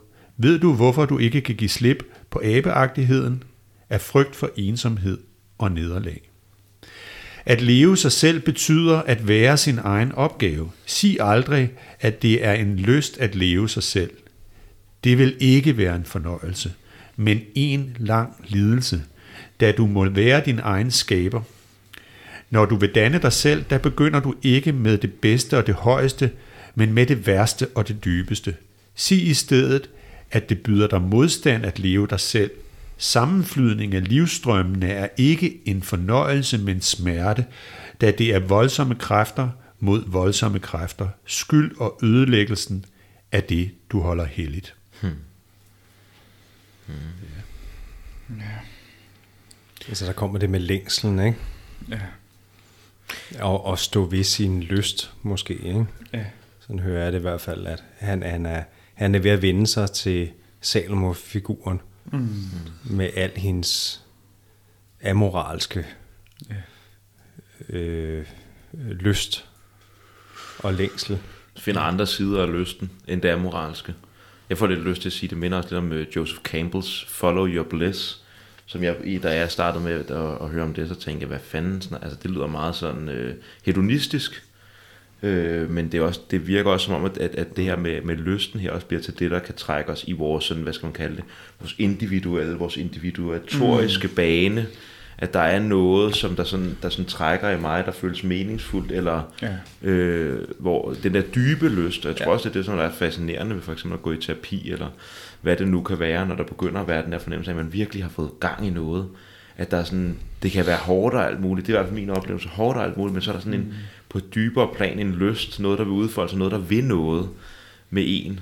Ja. Øhm, det, det. Og det ved jeg, for mig i hvert fald giver det mening der at skælne mellem lyst og længsel. Mm. Altså sådan at se det lidt som to forskellige ting, fordi at ja. lyst giver mig mere den der hedonistiske følelse, ja. sådan, åh, vi skal bare følge vores ja. lyst og, sådan, og ja. udleve os selv og sådan noget. Men den der dybere længsel for at individuere og, og blive, hvad man er, og sådan, altså, det er som om den længsel kommer et andet sted fra, mm. som ikke bare har at gøre med sådan, ja, det næste, sådan, den næste fede oplevelse, vi skal have her. Mm. Men, sådan, men, men, men her der er der helt klart det der med, når han følger sin længsel, ja. så udfordrer det hans ideal jeg, kan man helt sige, klart. ikke? Hans helte jeg, ja. hans, hans øh, han bliver nødt, bliver, han, han bliver konfronteret med det, det, det, det, det lave, eller det ja. forbudte, det det, altså, det i ham, som han ja. hidtil ikke har, har vil være ved. Ja. Det er sådan en, og, og det handler rigtig meget øh, om, om en dyb form for, en radikal form for ærlighed, der mm. skal til. Mm. Som han siger, ikke? at de fleste øh, har ikke mod til at være så ærlige, at de kan stå mm. ved deres mm. dybeste længsel. Ja. Og så er det, de lever på overfladens øh, og øh, overfladeniveauet og, og, og, og identificere sig med en eller anden form for ideal forestilling om, hvem man er, mm. og, og, og er, hvad kan man sige, opslugt af den her abeagtige appetit på at imitere mm. og efterligne andre og fremtræde på en øh, foretrukken måde i andres ja. øjne, eller noget af den stil. Ikke? Jo, ja. Det, har, det er helt klart en, en, en øvelse i radikal ærlighed. Ja. Øh. Og der i det her tilfælde er, også, er længsen også rettet mod animaen, ikke? Altså, det vi længes efter er i virkeligheden, at, at eller det er Jung i hvert fald længes mm. efter her, øh, og som jeg genkender i mig selv, længslen efter animaen. Altså længslen efter at være i kontakt med sjælen, og være i kontakt med, med, med den form for, kan man sige, besjælethed. Som, men, men kontakten er nok vigtig, fordi det er, jo, det, er, det, er det, det er de to sider, der skal eksistere samtidig. Ja. Ikke? Altså det er øh, Elias' eller Elias' øh, blik og tanke og rettighed, som går i kontakt med den ja. anime. Jeg tænker, altså det, jeg ja, det, du sagde lige før, ikke, med altså. at længsel og lyst er noget forskelligt. Ikke? Fordi hvis ja. lysten er det, der ja. ligger hos Salome, mm. øh, men længselen er noget, der på en eller anden måde, altså begærer det, eller vil det, eller vil, ja. vil, vil øh, individuationen, så må det også være en form for, nu bliver det sådan lidt teoretisk, men en form for at ville det samspil mellem øh, Elias og Salome. Ja, ville modsætningerne. Hvor, ja, mm. ville, ville, ville navigere mod den ja. modsætningernes forening, eller hvad det er for ja. noget. Ja. Der er også den der formulering med, at længselen er livets vej, så det er sådan en, ja. en dyb ja. øh, ærlighed og stående ved sig ja. selv, ja. som det kræver at følge den der vej, den der, det der, den der, den der individuationsproces, mm. øh, proces, der, der ligesom har sit eget liv. Ja. Har, sit eget, har sin egen retning. Ja, og abeagtigheden er ikke bare ensidighed, vel? det er også en form for, det er en form for forfladelse af det hele, mm. ikke? hvor man fuldstændig mm. glemmer projektet. Ja. Der er også altså meget af det her, der minder mig om Nietzsche, ikke? og mm. også hele sådan det der forestilling om, mm. at, sådan, at kunne være i stand til selv at sætte sine værdier altså overmennesket, i modsætning til aben, som, som Nietzsche også bruger ja. øh, som symbol for det, det såkaldte lavere menneske. Ikke? Og der er jo lidt den her aristokratiske klang, i, i hvert fald i meget Nietzsches, øh, hvor at det, det, det er de få, der er i stand til at blive et overmenneske og sætte sine egne værdier, og, og virkelig sådan følge den livsimpuls og det instinkt. Øh, så, så ja, Ja, altså, ja, nu har vi snakket om Nietzsche og Jung nogle gange i det her, mm. men øh, her minder han meget om Nietzsche, men jeg tror, at forskellen med Jung også er sådan, at, at øh, det er igennem det at være i relation til, til sjælen og til, til de her forskellige figurer og, og til, til det ubevidste som noget andet, at, øh, at vi bliver i stand til at individuere og, og følge os selv. Så det er hele tiden i relation til den sjælelige virkelighed hvor Nietzsche har, er min i hvert fald, følelse af Nietzsche mere den her, øh, du, altså det stærke menneske, der sætter sine egne værdier, ja. øh, snarere end det mere receptive, lyttende, sådan, ah, okay, hvad, hvad bliver der talt til mig her fra mm. sjælen, ikke? Mm. Og der, der kommer, der, som vi har været inde på før, det der, at hvor, hvor Nietzsche han har et yber begreb, så kommer der et yber sind begreb, som, som også kommer her lige om lidt. Det kan være, at vi skal tage ja, en, ja. det næste stykke, hvis vi har det med. Det læser jeg. Billedet af Guds moder med barnet, som jeg forudså, antyder forvandlingens hemmelighed for mig. Når forsynet og lysten forener sig i mig, der opstår noget tredje, den guddommelige søn, som er den højere mening, symbolet og overgangen til en ny skabning. Jeg er hverken den højere mening eller symbolet, men symbolet dannes i, dannes i mig. Det er min, subst- min egen substans, og jeg er min. Det, har, det er sin egen substans, og jeg er min. Således står jeg som Peter i ærefrygt foran forvandlingens under og virkeliggørelsen af Gud i mig. Selvom jeg altså ikke selv er Guds søn, så er jeg dog hans stedfortræder, som den, der var moder til Gud, og i vis navn Guden er givet, er givet frihedens bånd og forløsning. Bindingen og forløsningen sker i mig. Jeg låser fortiden med en nøgle, og med en anden åbner jeg fremtiden. Dette finder sted gennem min forvandling. Forvandlingens under er, er bydende. Jeg er dens tjener, ligesom paven er. Du ser, hvor vanvittigt det var at tænke sådan om mig selv. Det galt ikke mig, men symbolet. Symbolet bliver min ufejlbarlige bydende herre. Det befester sit overherredømme over mig og bliver til et fast og gådefuldt billede. Hvis mening vender sig indad, og hvis lyst stråler ud som et flammende bål – en Buddha i flammer. Mm. Kan vi godt, øh, nu, det var et godt stykke at få med, men kunne vi godt lige vende tilbage og lige bruge en lille mm. smule tid på det sidste, sidste afsnit, det sidste vi havde læst, altså mm. det her med, at sige aldrig, at det er en lyst at leve sig selv. For jeg synes egentlig, det er ret vigtigt, at vi også får ja. øh, berørt øh, den del. Det er mm. ikke en, det er ikke en øh, det er ikke en fornøjelse, det er en lang lidelse. Du må være din egen skaber, når du vil danne dig selv. Der begynder der ikke med det bedste og det højeste, men med det værste og det dybeste. Mm. Det, det er jo noget, der kommer, kommer ind helt fra starten, når han taler om dybenes ånd, taler han også om sådan noget med, at så falder idealerne, vejskiltene er ja. væk, og ja. øh, alle mm. de her ting. Ikke? Altså, det er jo, det er jo det meget vigtig, en meget vigtig pointe. Det er ikke nødvendigvis bør noget at sige, at sige meget om, men jeg synes bare... Jeg, ja der har vi jo igen netop det der med, sådan, det er ikke det hedonistiske mm. projekt, mm. som, som, som uh, lysten her handler ja. om. Altså, mm. Det, ja. Det, det er ikke nemt, og det er aldrig, altså det der med at være midt i den proces, hvor øh, tingene åbner sig, og man finder sin egen vej, mm. det er aldrig noget, øh, egoet synes er super rart. Øh, Nej. Jeg, jeg, jeg, jeg får også lidt det der billede med at tage sit kors og, øh, og, og træde mod øh, Guds rige. Altså det der med virkelig at påtage sig den, Ja.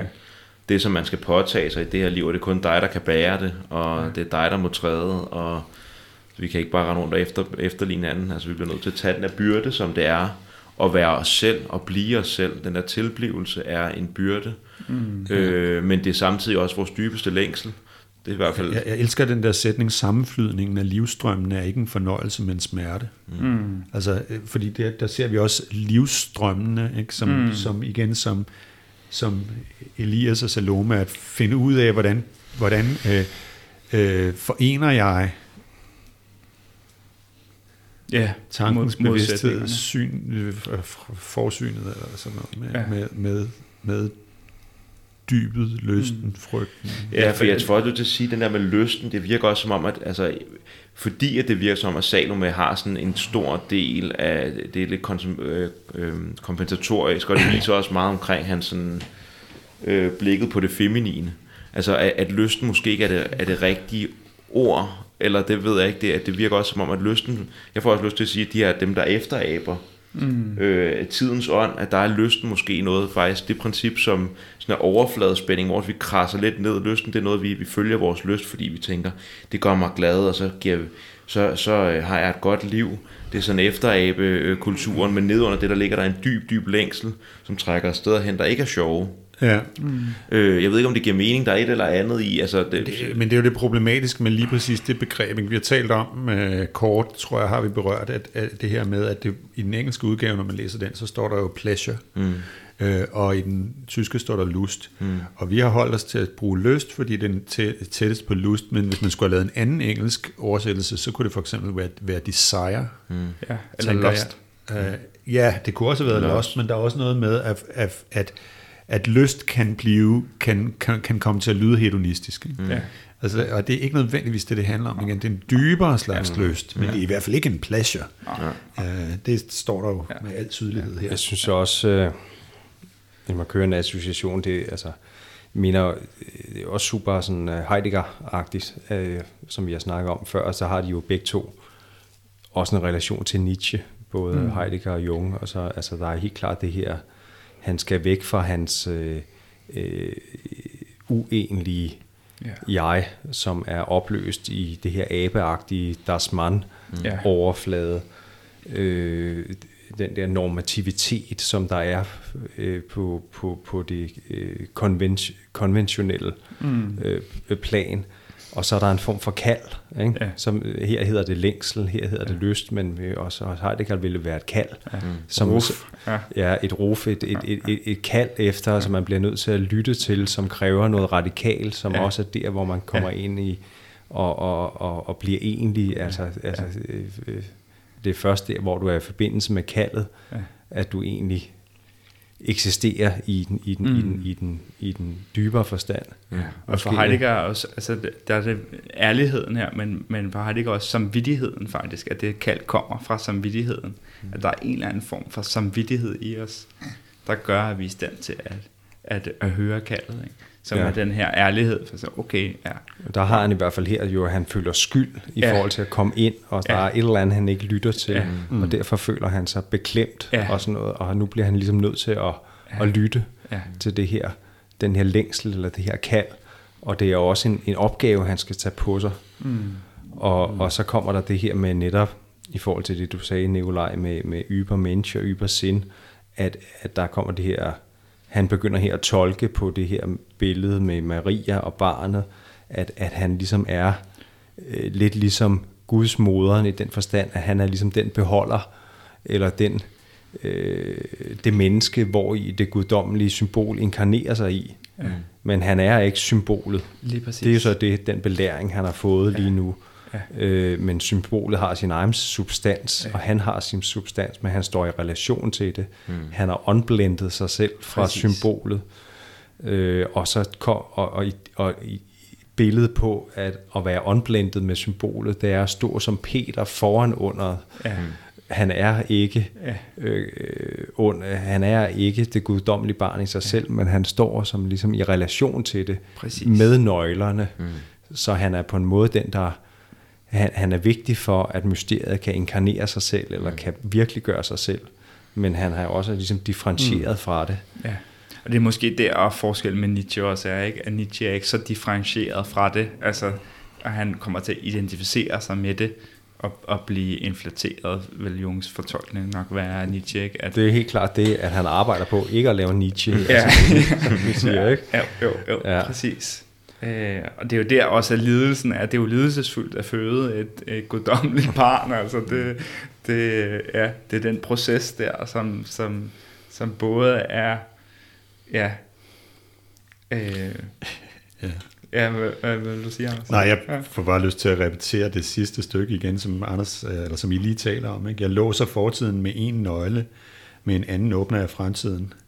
Forvandlingens under er bydende, jeg er dens tjener, ligesom paven er. Ja. Altså Ja. det, det, Så der det kommer- for, forvandlingens under er sindssygt vigtigt her, ikke? Ja. fordi det her, den her forvandling, den her manifestation, den her emergens, Ja. det er jo ligesom den guddommelighed, som begynder at trænge frem. Og så er der også det der med, med, det der med, med noget, der binder og noget, der forløser, ja. Ja. som man siger. At, at på en måde er der en form for forløsning Ja. i at erfare underet, men Ja. samtidig bliver han ligesom forpligtet eller underlagt øh, symbolet. Ja, Ja. ja, Øh, symbolet ja. Bliver hans, hans herre. ja, Han bliver, præcis. han bliver tjeneren for en højere magt, ja. Eller han bliver nødt Ja. til at følge sit kald, Ja, som manifesterer sig i det her Præcis. mysterium. Øh, så, så der er både en form for, han bliver, der er en form for forløsning fra et eller andet form for øh, mere snæver form for, for jeg-oplevelse måske. Ikke? Mm. At et eller andet form for, at han overskrider ja. Sin vante øh, måde at være jeg på. Men samtidig kommer han til at stå i forhold til noget større, mm. som også er en opgave, Ja. eller en forpligtelse, eller en binding, Mm. som han ligesom øh, nu bliver nødt til. Øh, altså han er, han er både forløst, og han er, han er, men han er også forbundet og forpligtet. Ja, på en ny måde. Ja. Han, jeg tror, altså, han skriver i sin øh, Memories, Dreams, Reflections, der er, at efter den her konfrontation med det ubevidste, der ophørte han med at eksistere for sig selv, mm. og begyndte at eksistere for det kollektive. Mm. Altså, så det er det der skift med, sådan, at hans liv ikke var hans eget, eller jeg kan ikke huske præcis, hvordan han formulerer det, men det er som om, sådan, okay, nu kan han ikke bare være for sig selv længere, og hans liv er ikke hans eget. Nu, nu er han i tjeneste til noget, til noget Mm. mm. kollektivt, og noget, mm. der er større. Ja. Det, det minder mig om øh, bare lige en association, der var sådan øh, den her psykologiprofessor Peter Elsers, han lavede sådan en, øh, en video med nogle tibetanske Nå ja. øh, buddhister og sådan noget, og så øh, snakker de om, hvad er mindfulness i Vesten, og hvad er det, Mm. hvad er det i Tibet og sådan noget. Og så øh, har han sådan en guide, der, der f- gør, at han møder nogle af de der mestre og sådan noget.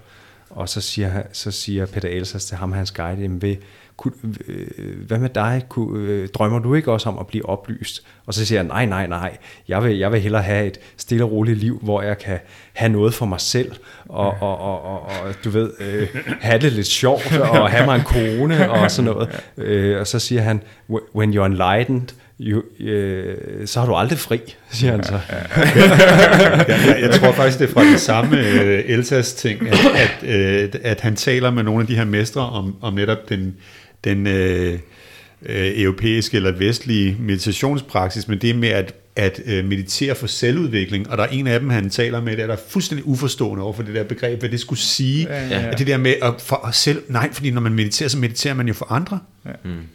Ja, og hele ideen om, at, at selvet, det er jo det, der var at finde ud af, at det der selv, det er ikke rigtig er noget, der eksisterer.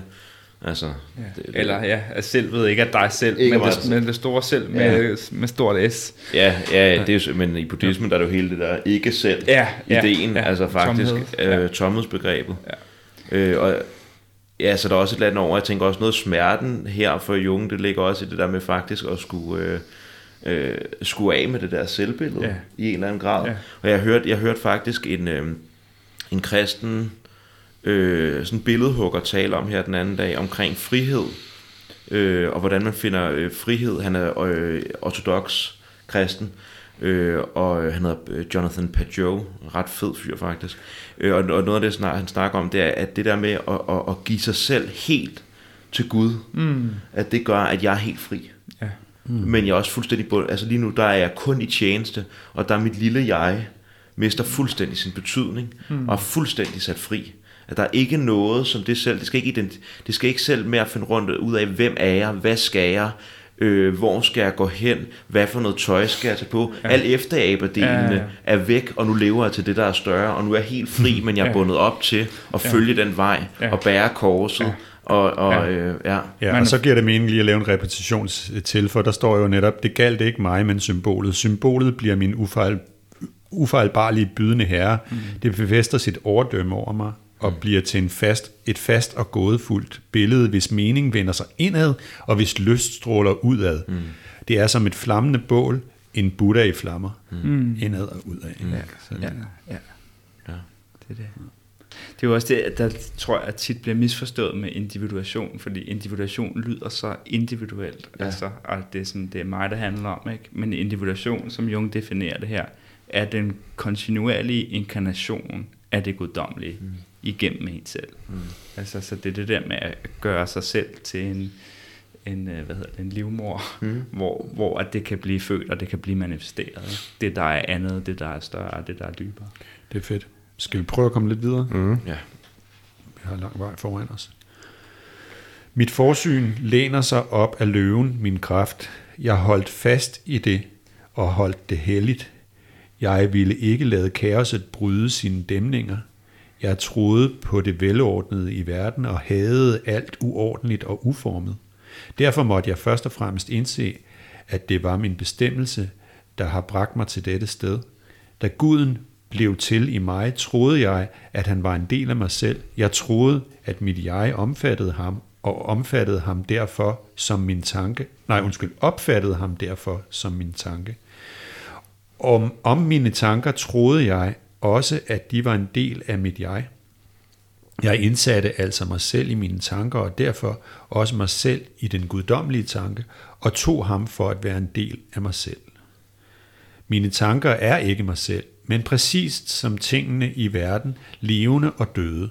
Ligesom jeg ikke tager skade af at leve i en delvis kaotisk verden, så tager jeg heller ikke skade, hvis jeg lever i min delvist kaotiske tankeverden. Tanker er naturlige begivenheder, som du ikke besidder, og hvis betydning du kun genkender ufuldkomment. Tanker vokser i mig som en skov befolket af mange forskellige dyr, men mennesket er dominerende i sin tænkning, og derfor dræber det skovens og de vilde dyrs lyst. Mennesket er voldsomt i sit begær og bliver da til skovens vildnis og til et vilddyr. Ligesom jeg har frihed i verden, har jeg også frihed i mine tanker. Frihed er betinget. Men da jeg blev bevidst om friheden i min tankeverden, omfavnede Salome mig, og jeg blev således en profet, eftersom jeg havde fundet lysten i den oprindelige begyndelse i skoven og i de vilde dyr. Det lå mig for nært at identificere mig med det sete, da synerne gjorde mig opstemt. Jeg er i fare for at tro, at jeg selv er betydningsfuld i det, jeg ser det betydningsfulde. Det vil altid drive os til vanvid, og der forvandler vi det sete til nøjagtighed og æbekattestreger, fordi vi ikke kan lade være med at efterabe. Altså, ja. det opsummerer det jo ret godt. Ja, det gør det. det. Vi har ja. Og meget, meget øh, fedt billede med skoven, ikke? Ja. Altså, at, at når man er, er for dominerende og Ja. Altså det, det bliver også ligesom billedet med sådan en, en haveejer, der, hvor græsset skal ligesom ja. klippes, og alting skal holdes nede, og pesticider og sådan noget. Ikke? Altså på ja. den samme måde kan vi have det med vores egen indre verden. Der sådan ja. ordnung mod sign ja, ja, ja. i forhold til vores egen indre tankeverden. Ja. Og så bliver den steril, så dør den. Ja. Men, men bliver vi helt opslugt, så bliver vi ligesom selv til en af skovens vilddyr. Ja, og når vi arbejder med drømme, så kan vi have en tendens til at tage de her vilde dyr og planter, og så bringe dem ind i sådan en ordnet zoologisk have, og sætte mm. dem ind i nogle bur, og sætte øh, navn på dem. Golfbaner. Og, Jeg ser øh, mange golfbaner, ja. synes jeg, blandt andet. Ja, ja. ja. Men Og- også og det der, når, undskyld, altså, når vi ja. bruger dem som ressourcer. Altså, Ja, sådan, ja. altså sådan, åh, hvor er ressourcen henne i drømmen? Det er jo også på en eller anden måde Ja. sådan, at blive dominerende i sådan, altså drømmen er til for dig, Ja. og ikke den anden vej rundt. Ja. Ikke? Ja. Øh, Så det er virkelig, ja. altså det er for lige at plukke, det er også det, er det som øh, Alexander og jeg og Inge rigtig gerne vil øh, arbejde med på det kursus, vi holder til august, fordi vi netop også gerne vil have det her fokus på, at det, det er de levende drømme, det, at de er en, de er en indre natur, ja. som øh, blomstrer, og som vi slet ikke kan styre, men som ja. vi kan gå i dialog med, ja. og som Ja. vi måske kan lære noget af. ja. Ja. Ja, og det, og det der også skift i forholdet også, ikke? at det er, at det er os, der skal til for at tjene drømmen, ikke? Ja. og, og ikke den anden vej rundt. Altså, ja. Og så synes jeg også, der er et eller andet i det der med faktisk at få det her relation til ens indre natur, og til skoven og de vilde dyr, hvor man, øh, hvor man blender ind som, igen, det er ikke kun indadrettighed, men jeg får bare det her billede af, Buddha bliver, der, der, der begynder at stråle og brænde ud i verden, ja. som virkelig også bliver kraftigt, at der, man, man, altså jeg kan mærke sådan en tendens til at få lyst til næsten til at bukke hovedet. Jeg tror, jeg har haft en eller, anden op, en eller anden oplevelse på et eller andet tidspunkt, på noget psykedelika, men det der med virkelig at bukke hovedet, så verden kan stå frem som, lige præcis som den er. Ja. At jeg ikke mere skal kigge på ting og sådan festne det, Ja. og identificere med det og sige, det er mig, men at bukke, Ja. Og så bare øh, at trække sig helt, helt lille, no self, ligesom Buddha, og så kan dyren, skovens vilde dyr, og, og, og, og drømmenes natur for den sags skyld få lov til at leve frit. Øhm, det synes jeg er... Øh, og det, der, der taler vi ikke engang om at gå i relation til jo. Det er jo faktisk bare sådan fuldstændig lad det vokse. Ja. Lad det bare vokse. Ja. Øhm, ja. sådan den der ja, Heideggers ord, ord, hvad hedder det? Heideggers øh, øh, ordforråd, altså det der med, at, altså, at sk- skoven står frem som skov, mm-hmm. først når vi er i stand til at, at lave den der bevægelse med at give, det, give det slip. Ikke? Mm. Inden da, så står så skoven frem for os som, som bestand mm. og som enkelte dele. Ikke? Mm. Der skal noget øh, gelassenhed til, der lader, Ja, lader, lader naturen være natur, lader billedet ja. være billede, lader fænomenet snakke, præcis. meddele sig Ja. ja. ud fra sin egen logik, kan Ja. ja. man sige. Ikke? Det kræver en, en, en særlig arbejde med ens indstilling og relation Det det. til den, til den indre og ydre natur, kan man sige her. Ikke? Og, og der, så, så, så er der det her med at det profetiske i det samtidig, ikke? Som, som er, øh, altså Peter Kingsley pakker jo utrolig perfekt ud i, i Katafalk, fordi det, det han siger, det er, at profeten er den, der kan se på vegne af kulturen.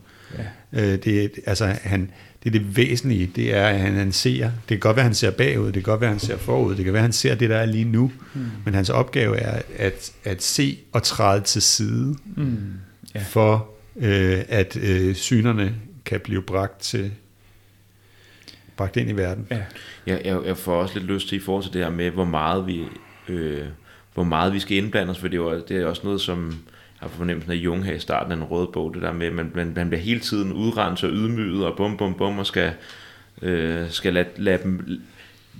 De, ikke, de siger også selv, at vi er ikke symboler, og så går der ikke så lang tid, så kalder han dem for symboler igen. Det er jo egentlig ret, ret flabet på et eller andet plan. Mm. Øh, og vi taler også om det her med, så, start- som du sagde, med ressourcer. Ikke? Prøv at finde ressourcen i drømmen. Ja. Jeg synes, det er også interessant, øh, Peter Kingsley, han havde den her, den her dokumentar, som vi har set nogenlunde samtidig, også to Anders, mm. øh, som hedder Spirit of the Depths, mm. hvor han giver... Øh, altså han er, han er jo lidt på en eller anden måde en, øh, en makaber, eller sådan en morbid mand. Altså det er ret hårdt at lytte til, men dybt fascinerende for noget af det, han snakker om. Lad være med at være terapeut. Lad være med at arbejde med din drømme. Lad være med alt Ja. det her. Lad det være sig selv. Du Lad ender sikkert tro- med at ødelægge den gave, du har fået. Ja, lad være med tro, lad være med tro, at du kan tolke noget, at du kan finde en ressource. Lad være med tro noget. Lad naturen være naturen, og lad den gøre det, den skal gøre. Og det er jo virkelig radikalt, men jeg kan, jeg kan mærke, at det gør et eller andet. Altså, det er i hvert fald, jeg tror, det er meget god sådan en, en lille... Øh, øh, en lille løftet pegefinger at have med sig. Mm. Den der med virkelig også der, hvor øh, det der dream tending, ja. ideen kommer. Ja. Lad være med at sige, jeg har drømt i nat. Nej, nej, der kom en drøm. Der, Ja. besøg, der var en drøm, der besøgte mig. Ja. Så virkelig prøve virkelig at, at bukke sig for drømmen og for den indre verden. Men apropos radikale kont- øh, kontraster, så kom jeg til at sidde og tænke på lige pludselig, altså den kontekst, det her, det opstår i et, altså få år før et brud med Freud, ikke? er sket, eller nu kom det til at lyde som om, jeg vendte kronologien om, men altså det er kort tid efter bruddet med Freud, og, og hvilken ekstrem kontrast der er i det her, han siger her, ikke? og til den sådan ja. noget mere rationalistiske, mm. øh, operationalistiske ja. tilgang til stykken. Ja, ja. ja, ja. altså i psykoanalysen. Ja. Ja, ja, ja. ja det får mig til at tænke på det, altså når han, når han, det han kæmper med her, ikke? fordi at der fik han jo noget, altså hos Freud, altså havde han jo den her følelse af, at han var kronprins, og han var betydningsfuld, og han ligesom sådan var, var, var en figur i den her sådan bevægelse, ikke?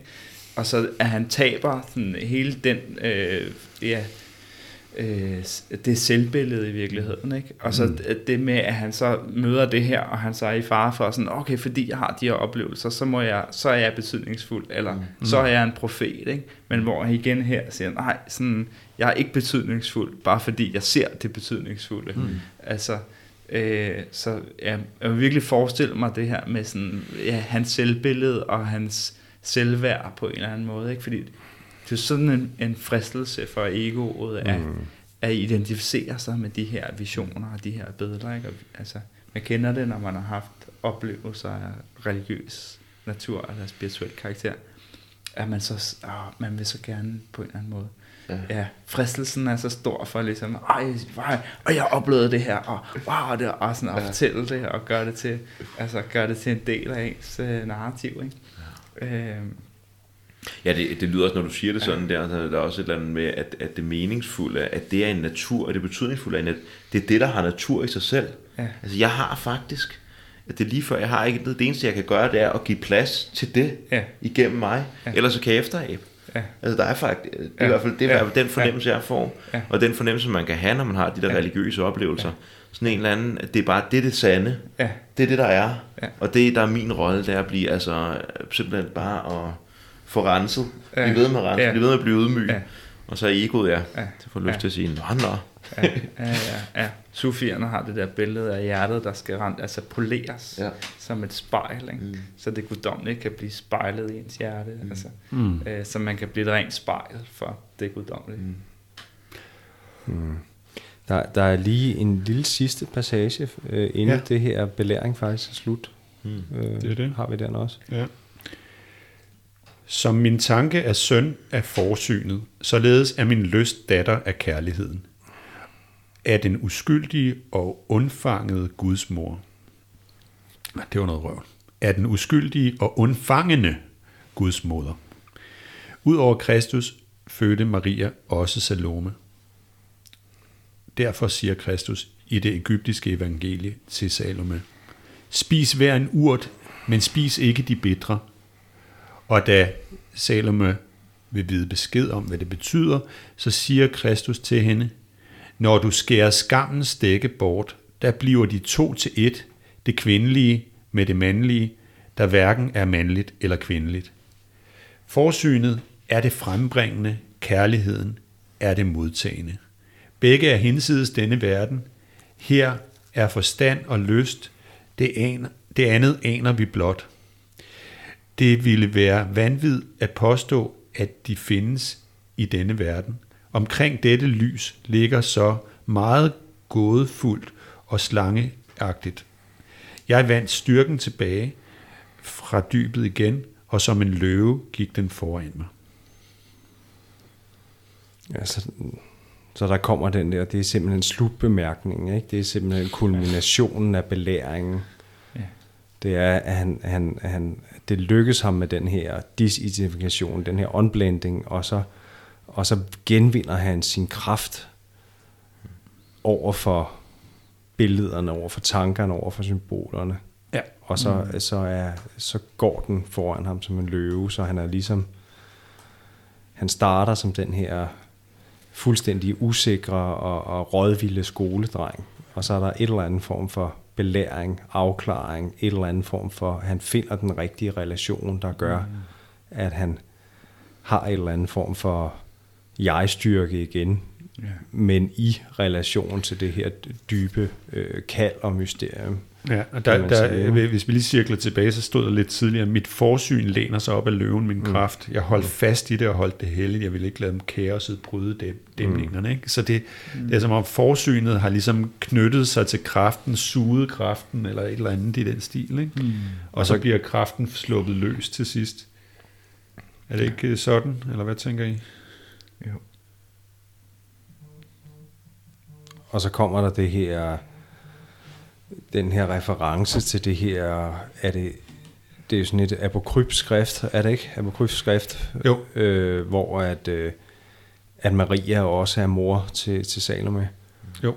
Øh, og og det, den idé kan han åbenbart godt bære i sit, til her til sidst i belæringen, hvor før har han ligesom gerne vil holde øh, Maria-billedet øh, jomfrueligt, helligt mm. og sådan noget, men nu, nu her der optræder de i forbindelse med hinanden, Salome og Maria. Mm. Ja. Det her, det her, de her forskellige og, aspekter af det kvindelige måske. Ikke? Mm. Ja, og de skal, altså det, der med, det, det de skal spise, ikke? de skal spise en hver urt, de skal indtage alle de her næringsstoffer, men de skal undgå de bedre, og det kommer så også sagt igen, ikke? at øh, at når du skærer skammens dække bort, altså det, så det bedre, mm. det er skammen, det er det, som vi skal undgå. Vi skal ikke, mm. Det skal vi ikke. Lad, være, lad nu være med at spise de bedre ord. Bare mm. spise de andre, mm. og nyd, at så kan det mandlige og det kvindelige gå i et med hinanden. Mm. Mm. Ja. Så der kommer det her tema med også overskridelsen af, af hans almindelige sådan, hvad kan man sige, mandlige øh, jeg-identifikation kommer ja. faktisk også til sidst. Ikke? Jo. jo. Fødslen af et androgynt væsen. En ja. eller anden. Ja. Ja. ja. Ja, og, de, altså, og, det, og det, at man kommer i kontakt med de her, øh, den her øh, skam, som jo kommer i grænsebruden, ikke? Mm. Altså, om det er mellem det mandlige eller det kvindelige, eller at det man mm. øh, blamerer, jeg synes, man blamerer sig, fordi man går ud i noget stof, som er svært at rumme, og som man er bange for, at de andre ikke kan rumme, og sådan noget. Altså, mm. det, det, er, ja. det er vigtigt. Og også, også den der med urterne, jeg, jeg ved ikke præcis, hvad det er, det der med, altså spise alle urter, men, men altså mit gæt på, hvad, hvordan det bliver brugt til, det minder mig om den her, nu kan jeg ikke huske, hvad det er for en, for en filosof, der siger det der med, intet menneskeligt skal være os fremmed. Mm. Ja. Altså, at det er ligesom om, at han, han bliver nødt til ligesom at, at tage, hvad der er ja. i hans indre liv med, med hud og hår. Ja. Og han siger også et sted, der er nogle ting, han, man må ligesom tage afstand til, men du bliver nødt til først at kunne se, mm. hvad de er i deres mm. egen natur. Ja.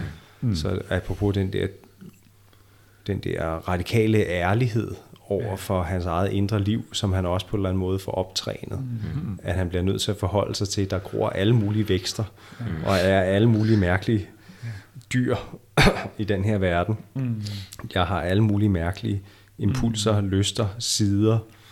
Ja. Jeg kan ikke øh, øh, lukke øjnene Præcis. For, for, for, for nogle dele af min natur, hvis jeg ligesom skal skal stå radikalt ved mig selv, hvis jeg virkelig skal følge ja. og, min, min dybeste impuls. Og, og uden at vi skal gå ind i detaljer med det at sidde og blive øh, mere personlige, end vi har lyst til, så vil jeg bare sige, at det du sagde indledningsvis, Alex, om at øh, den røde bog og Jung og at de her ting, at det påvirker os, at den proces, den folder sig ud. Så jeg i hvert fald mærket det meget. Og, mm forbindelse med vores rejse til Schweiz og efterfølgende, at der kommer den her følsomhed over for de her ting, der åbner sig, og de her modsætninger, der kommer ind, og det som også kan have skammens bitterhed med sig, som man sådan lige skal sige, okay, nå, slip det nu, slip det nu, vi kan, godt være med det. Ja, ja. Helt så det, det, er, det, det, det er de processer, vi også er i. Ikke? Jo, altså, og det er faktisk ret, også, også bare helt der, jeg sidder også og tænker, hele, hele det her med ambivalensen over øh, øh, det feminine, og måden han sådan skal få en ny relation, og her har fået en ny relation til Salome, og, ja. og øh, at det var jo også meget, altså vores Jung podcast der, ikke, hvor jeg havde hele tiden det der med at skulle huske moren, og at vi, vi ligesom var fire mænd på tur, og Øhm, altså det er helt vildt, hvor meget det egentlig, for, i hvert fald hos mig, er flyttet ind i min, ja. i min egen proces. Det er, sådan, det er et virkelig godt billedunivers også for, ja. for en selv, ja. øhm, der åbner sig. Det er godt. Ja, Så er vi til det sidste afsnit. så er det til det sidste. Jeg synes lige, vi skal tage en lille pause. Ja, lad os gøre det. Det gør vi. Og så er det øh, sidste kapitel i Primus. Det er jo altså... Nå, nu starter musikken godt nu nok måske. Jeg ved ikke, om man kan høre det. Det tror jeg ikke, man kan. Jeg kan i hvert fald ikke høre det i høretelefoner. Fint. Øhm, så vi er kommet til, til sidste kapitel, som hedder Løsning, Resolution. Skal vi bare øh, begynde at læse? Jeg kan, jeg kan Ja, læse. gør du det? Den tredje nat blev jeg grebet af dyb længsel efter at fortsætte oplevelsen af mysterierne. Kampen mellem tvivl og begær var stor i mig, men pludselig så jeg, at jeg stod foran en- en stejl bjergside i ødemarken. Det var en blændende lys dag. Jeg får øje på profeten højt op over mig. Hans hånd gør en afværgende bevægelse, og jeg opgiver min beslutning om at klatre op. Jeg venter nedenfor, mens jeg stiger opad. Jeg ser, til højre er, der, er det mørk nat, og til venstre er det lys dag. Klippen adskiller dag og nat. På den mørke side ligger en stor sort slange, og på den lyse side en hvid slange. De støder hovederne mod hinanden i kampiver. Elias står på højderyggen over dem. Slangerne kaster sig over hinanden, og en skrækkelig kamp følger. Den sorte slange ser ud til at være stærkere, og den hvide trækker sig tilbage. Bølger af støv rejser sig fra kamppladsen. Men så ser jeg, den sorte slange trækker, trækker tilbage igen. Den forreste del af dens krop er blevet hvid. Begge slanger ruller sig sammen igen. Den ene i lyset, den anden i mørket. Hvad så du? Jeg så en kamp mellem to mægtige slanger. Det forekommer, at den sorte ville overvinde den hvide. Men til min overraskelse trak den sorte sig tilbage, og dens hoved og øverste del af kroppen var blevet hvid. Elias spørger, forstår du det? Jeg har tænkt over det, men jeg kan ikke, for, ikke forstå det. Skal det betyde, at kraften fra det gode lys vil blive så stærkt, at selv mørket, som modstår det, vil blive oplyst af det? Skal vi... Øh, Ja, skal vi fortsætte, eller skal Jo. vi lige tage en lille pause her? Jeg ved det ikke rigtigt. Øh, Øh, Der er meget, der kommer rigtig meget i næste stykke nemlig. ja, jeg tænker, det bliver meget voldsomt, hvis vi lige får, eller i Ja. hvert fald... Øh, Så lige nu har vi, Ja, nu han, står han igen. ja, han er tilbage, men han er ikke umiddelbart i krateret. Han, han står foran en klippe, mm, en klippeside, og, og profeten er, er... Der er sådan et møde mellem mørke og lys. Ja, jeg synes lige, bare, bare lige at nyde billedet, ikke? Altså en kli, jeg får sådan en klippe, der går op, og Elias han er oppe, mm. og så er der dag og nat på hver sin side, og så er der mødet med, med, med vismanden eller profeten, der, der, der, der, Ja. ja. der ligesom nedstiger fra klippen, og så dag og nat på hver side. Ja, øh, Elias, et ret fedt Elias billede. er deroppe, og han vinker afværgende. Du skal Ja. ikke komme herop. Nej, nej. Ja. Du, bliv nu nede. Der er helt klart sådan en form for integration eller møde mellem både den øh, højre side og venstre side, og op og ned, mm. kan man sige. Ikke? Ja.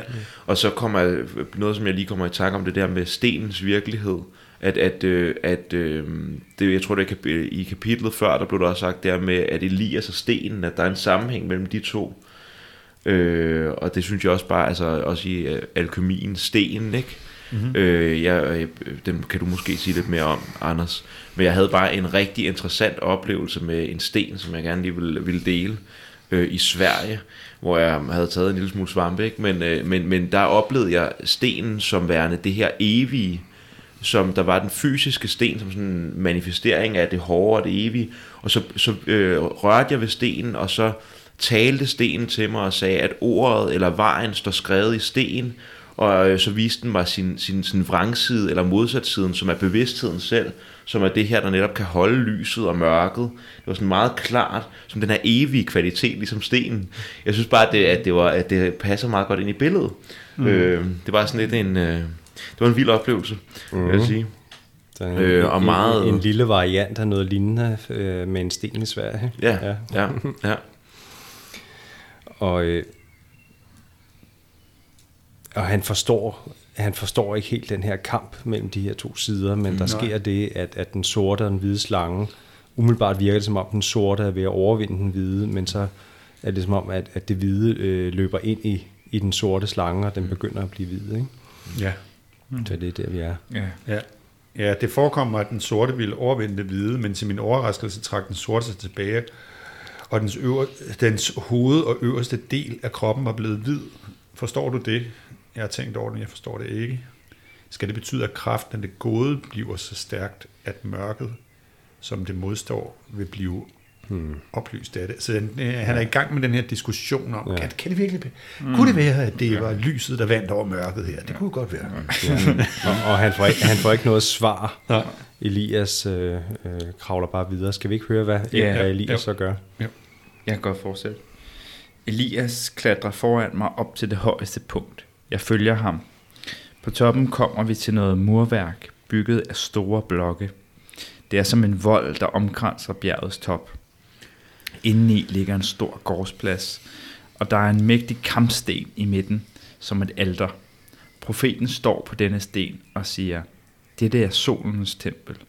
Dette sted er et kar, som opsamler solens lys. Elias klatrer ned fra stenen. Hans skikkelse bliver mindre, mens han stiger ned, så han til sidst er dværgeagtig og ulig sig selv. Jeg spørger, hvem er du? Jeg er Mime, og jeg vil vise dig mine kilder. Det opsamlede lys bliver til vand og flyder i mange bække fra toppen af bjerget til jordens dale.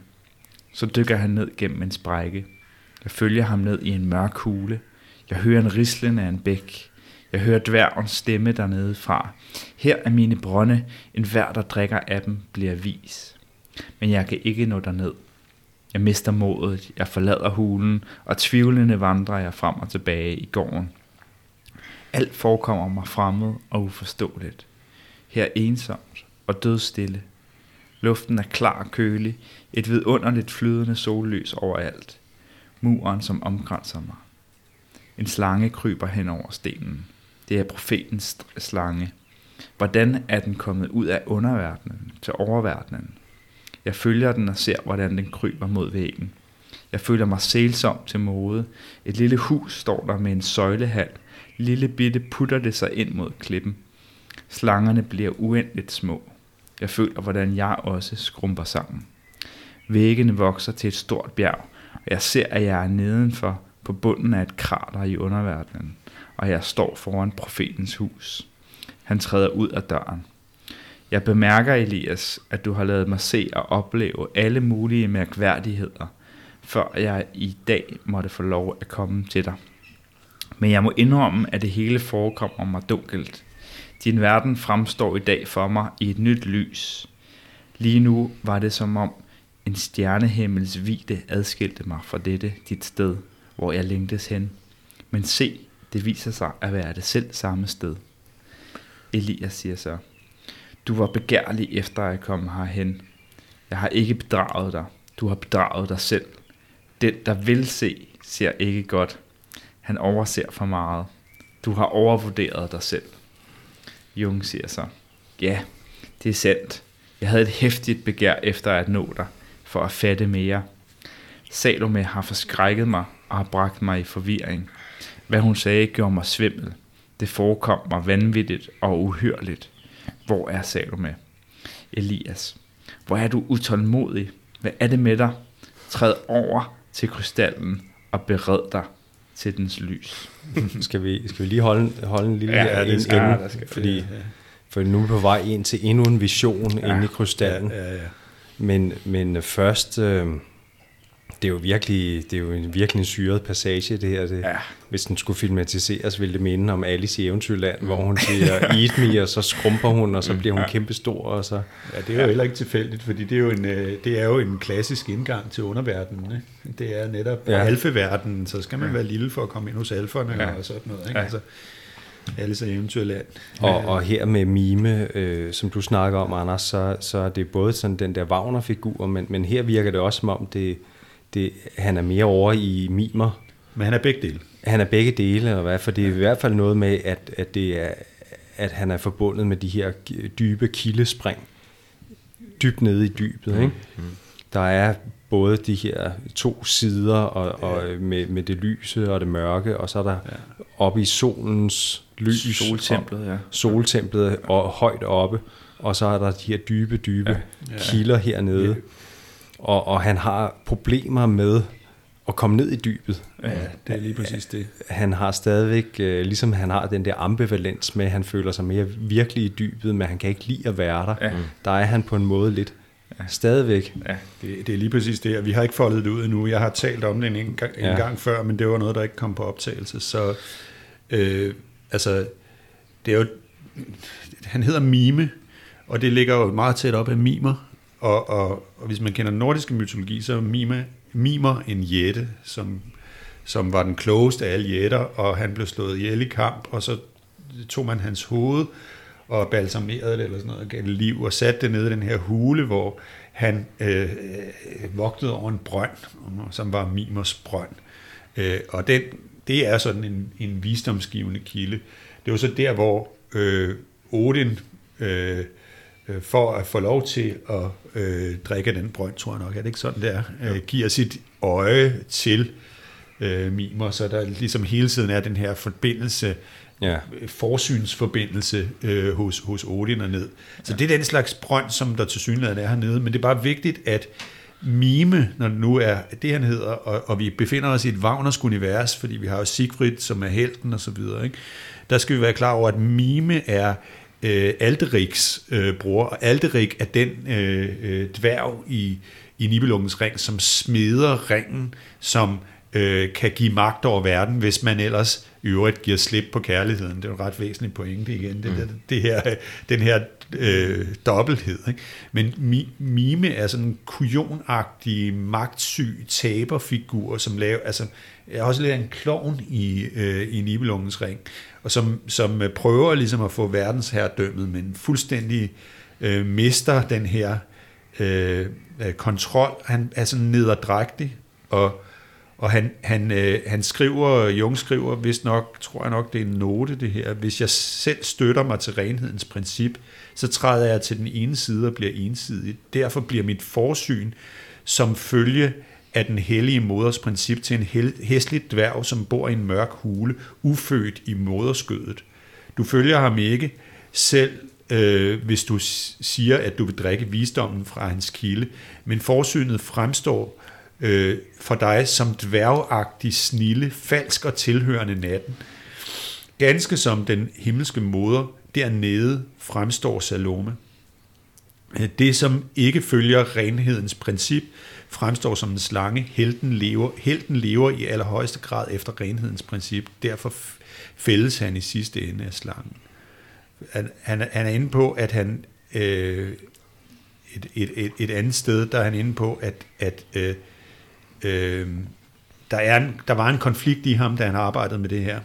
Så han siger, øh, fordi stedets grusomhed dagen for ende, inden havde gjort sådan et indtryk på mig, havde jeg virkelig en tendens til at prøve at finde vejen øh, til, at bevidstheden kunne gå opad, som den gjorde på, dva- på bjerget.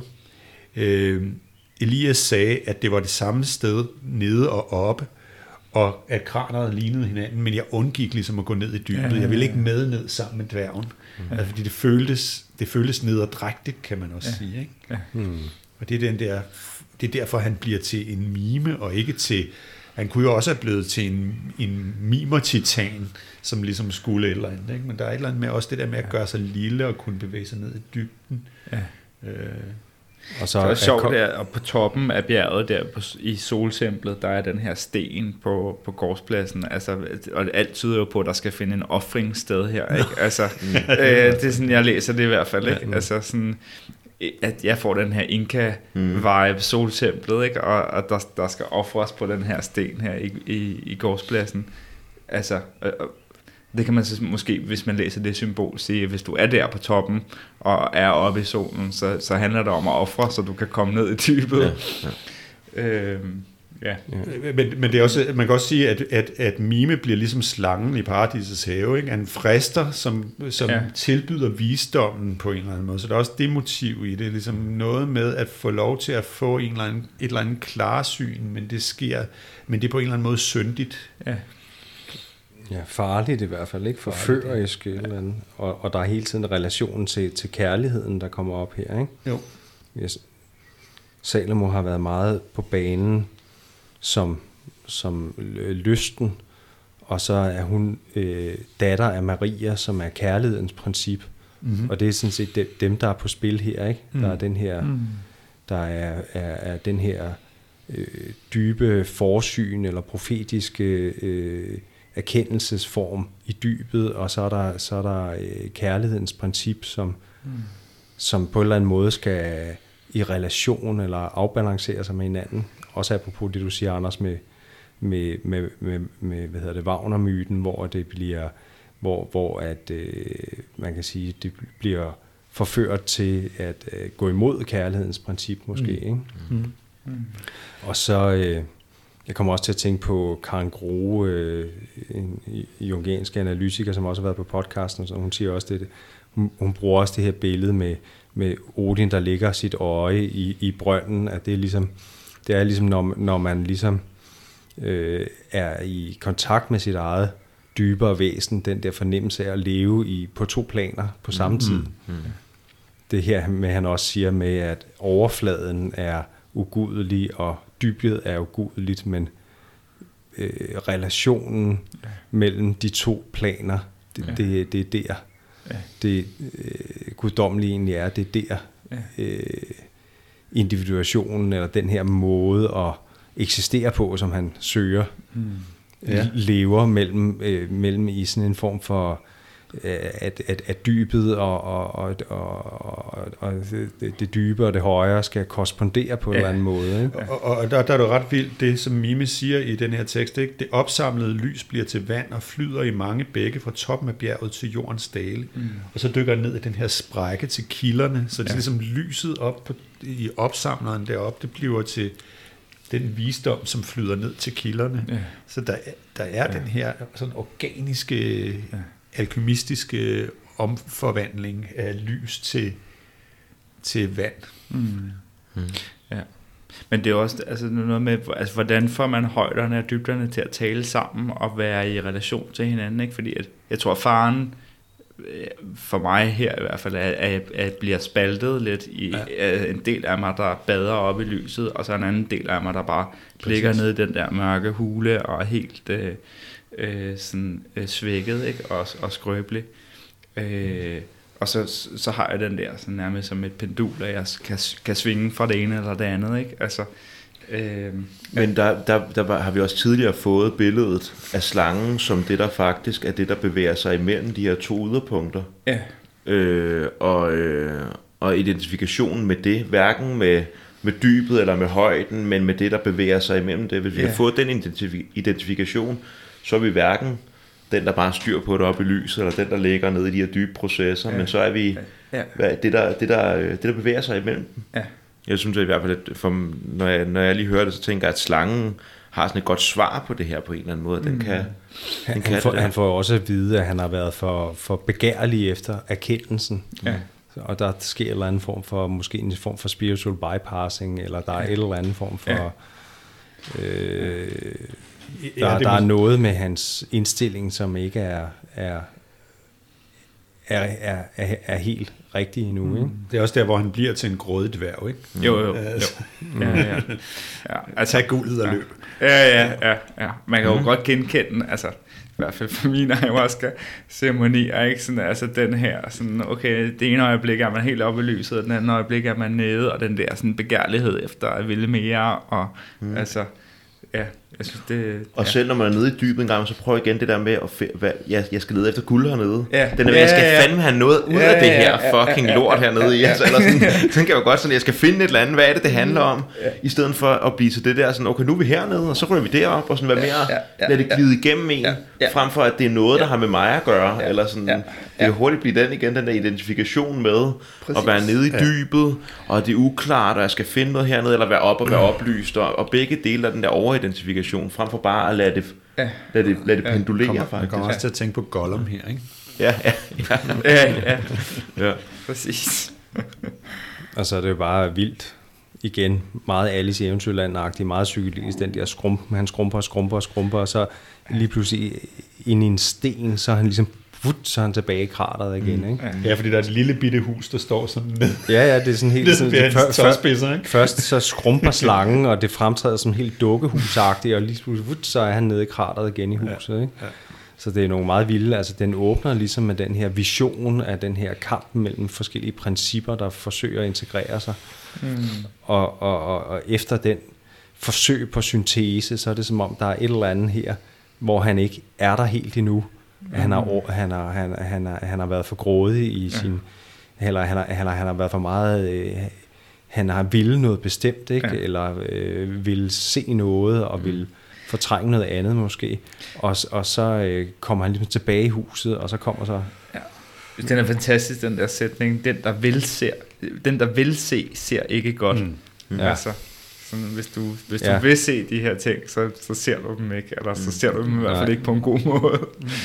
Nej, så der er også en eller anden form for træning i at, at ja. se i mørket, eller et eller andet, et, et andet form for syn, der skal ja. til, for ja. at han kan, han kan erkende noget. Jeg ser med et åbent øh, blik, i stedet for et stift blik. Ja. Måske, ja. Mindre fokus, mere bare lad, lad være. Altså igen, det er meget der med at lade være på en eller anden måde. Tingene frem. Ja, mm. lad dem vise sig, i stedet for at se dem. Mm. Og så, så kommer der endnu en, øh, en magisk øh, sten, en, vision, en af de her visionssten, igen, som du nåede til, Nikolaj. Ja at Elias øh, siger til ham, træd hen til krystallen og forbered dig på endnu, endnu et syn. Red dig på, på den. Ja, ja, ja, ja det så, øh, smæk på. Så, så, ja, det, igen. skal du ikke fotograferes en gang til. det minder altså igen, jeg kommer til at tænke på Ringenes Herre med alle de her elverdronningen, der har det her magiske vandkar, man skal kigge ned i, ja, eller alle præcis. de der paladier ja. og sådan noget. Altså det, ja. de, her, de her visionære øh, ja. ting, man kan kigge ind til, og de er helt, de er helt nærmest stivnet i angst i forhold til i, i det synet viser sig. Ikke? Det, det er samme funktioner, de har, de krystaller her. Krystalkuglen. Ikke? Ja, Som, ja, ja, virkelig. Sådan et, et troldspejl eller krystalkugle, og nu, nu, nu får han lige en vision mere i hovedet her. Vil du, vil du læse visionen op? Nicolai? Ja. En lyskrans omstråler stenen. Jeg overvældes af angst ved synet. En grov bundestøvle. En kæmpes fod, der knuser en hel by.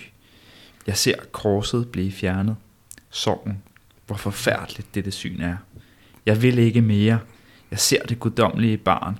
I den højre hånd har han den hvide slange, og i den venstre den sorte. Jeg ser et grønt bjerg, og på det Kristus kors og strømme af blod, der flyder ned fra toppen af bjerget. Jeg kan ikke mere. Det er ubærligt. Jeg ser Kristus i sine sidste kvaler. Den sorte slange snor sig om bjergets fod. Den slynger sig om min fod. Jeg er bundet, og mine arme er bredt ud til siderne. Salome nærmer sig. Slangen har nu snået sig rundt om hele min krop, og mit ansigt er en løves. Salome siger, er der nogen, der vil være Salome? Uh, yes. Super. Uh, Maria var Kristi mor. Forstår du? Jeg ser, at en frygtelig og uforståelig kraft tvinger mig frem. Tvinger mig til at efterligne Herren i hans sidste kvaler. Men hvordan kan jeg formaste mig til at kalde Maria min mor? Du er Kristus.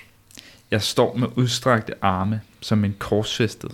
Min krop er, klemme, er klemt sammen og grueligt omvundet af slangen.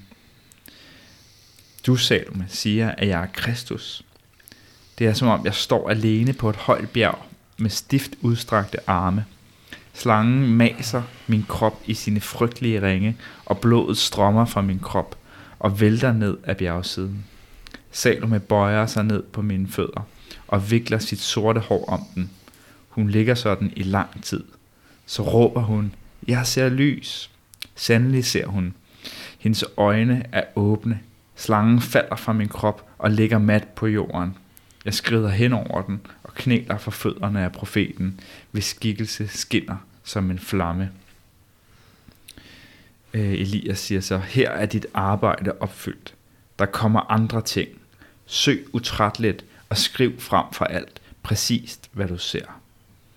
Salome ser i henrykkelse ind i lyset, der stråler rundt om profeten. Elias forvandler sig til en hvidglødende flamme. Slangen lægger sig ved hans fod, som paralyseret. Salome knæler foran lyset i hengivelse. Tårer flyder fra mine øjne, og jeg skynder mig ind i natten, som en, der ikke har nogen del i mysteriet. Mine fødder rører ikke ved jorden. Det er som om, jeg smelter ind i luften. Vildt nok. Ja. Så på en måde er det jo kul- kulminationen af, Ja. af, af Liber Primus her. Det må man sige. Ja. At der, der er simpelthen den fulde Kristus-identifikation. Mm. Formentlig Ja. også en af grundene til, at han aldrig kunne tage sig sammen til at publicere bogen. Ikke? Fordi det virker så ekstremt blasfemisk for ham. Ja. Øh, og, og alligevel så kan han ikke undslå sig, Nej. at det er den vej, det er der inkarnationen af symbolet og, Ja. og, og, og, og den nye Gud, Ja. som det jo også handler om. Ja. Og samtidig er der det her, øh, hvad hedder det, offring, den kollektive offring, Mm.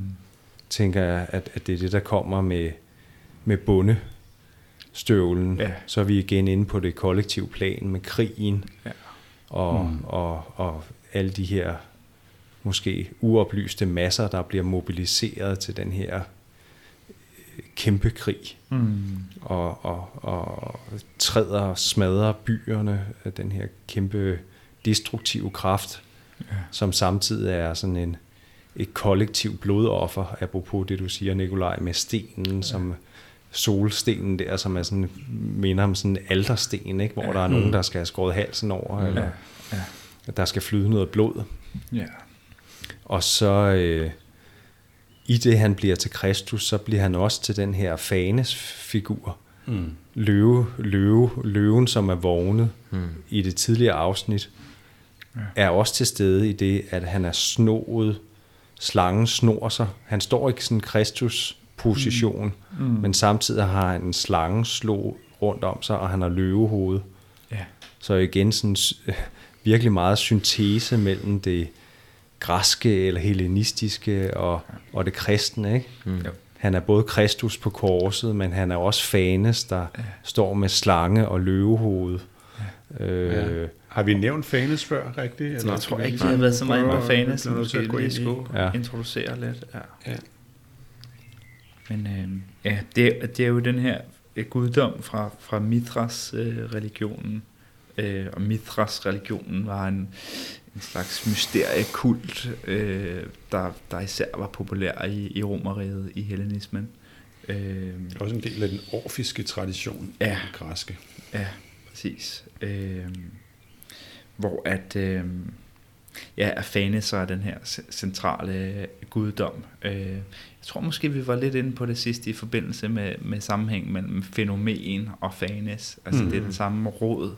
Øh, Fanes er det, det, på en eller anden måde, det der, øh, hvad hedder det?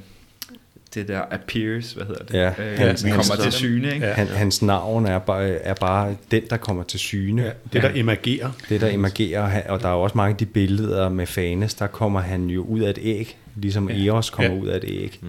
Så der er sådan et billede af et æg, der revner, og så kommer der en, en, en, en, en, en, en, en menneskelignende figur ud, Som er Og omkranset af en slange. og, og der, er, der kommer ild ned fra ægget, og der er en slange. Mm. Så det er jo også, øh, det er jo også sådan en, hvad kan man sige, en vestlig variant apropos de her. Her blander sig der jo så også det der med Kali og Buddha, og der er sådan noget kundalini-agtig Mm. symbolik. Ja. Øh, i, I de indiske traditioner har de jo også sådan et, et kosmisk æg, Ja, ja, og der er, øh, der er slanger, og der er ild. Ikke? Ja. Jo. Øh, så her er der også æg og slanger og ild, ja. Og, og, og, og den her hvad hedder det, manifestationen af et eller andet form for, altså det er helt klart jo et, et, et, et, et transformationssymbol. Ja. Ikke? Og det er måske et, et, et eksempel på et guddommeligt barn, som svarer bedre til Jungs forståelse af, hvordan at det guddommelige bliver født. Ikke? Altså mm. det guddommelige bliver født nede fra mørket i det her feminine øh, æg, ikke? Mm. snarere end det er noget, som der ligesom falder ned fra himlen, mm. som, som øh, Gud faderens øh, søn. Ikke? Så er det noget, der, altså det guddommelige barn bliver født fra, fra, fra dybderne, så at sige. Ja. Ikke? Øh, Og så Altså- samtidig har han, kan man sige, stadig sit løvehoved, så Ja. der er et eller andet med den der... ja. Det er også fordi Mitras er en solgud, ikke? og øh, sammenhængen mellem solen og løven etableres mm. her, ikke? som sådan, det, det der er kraften. Ja. Øh, så det, er- det er både kraft og emergens af kraft. Øh, der, jeg læste også, at, at øh, Fanes også bliver kaldt protogonos, som er den første fødte, men som også er forplantningens gud. Ikke? Så det er sådan hmm. selve skabelsesakten, mm. øh, der er der. Jeg tror, det er Kingsley, der, der nævner, at altså i virkeligheden, nu snakker man meget om Filemon i forbindelse med Jung og den røde bog, og ligesom Filemon er Jungs øh, lærermester og guddommer. Men, men ifølge Kingsley er det meget mere Fannes, som man skal have blik for i virkeligheden, hvis man skal forstå Jungs relation til, til det guddommelige. Ikke? Øh, så det er mm. i Fannes, der er Jungs guddom, siger Kingsley i stedet. Mm. Øh, ja, så gøre med, hvad man vil. Men, men, men, han, men, han, er, han er jo helt men han er i hvert fald en vigtig skikkelse. Ikke? Og han er jo, øh, Jung er jo helt klart meget tiltrukket af hele den hellenistiske, synkronistiske ja. periode, ja. Hvor, der, hvor der flyder ting ind fra, fra Indien, og, og kristendommen øh, øh begynder at... Øh, altså, det, det, det kommer ind. Altså den middelhavsverden møder ja. den indiske verden og det egyptiske, og så kommer kristendommen ind, og så har vi hele den her periode, hvor at, at alle de her billeder blander sig enormt meget i den her periode, ja. hvor at, at Fanes også og Mithras-kulten der også øh, mm. er til stede. Ikke? En fantastisk smeltedigel ja. af hellenismen. Altså.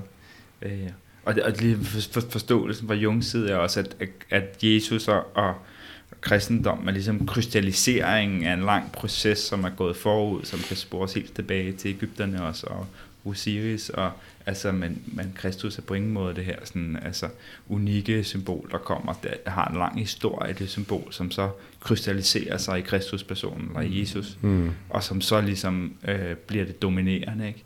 Men, men hele den her symbolik omkring Kristus på korset, offringen og relationen, alt det ligger ligesom allerede i, øh, i tiden. Så der er også et eller andet i, nu sagde du også før det her med, at, øh, med, at det er også et bedre billede på et, øh, den nye Gud, at det er noget, der kommer ned fra ægget, ja. og det samme med Kristus egentlig, altså i Jungs forståelse, ikke? så er det noget, der faktisk ja. har rødder i fortiden, og ja. Ja. at det ikke er et ja. der er dumpet ned ja, fra himlen, lige præcis, lige præcis. men at det faktisk har, det har sine rødder. rødder. Der ja. har de dybe rødder ja. der. Ja. ja.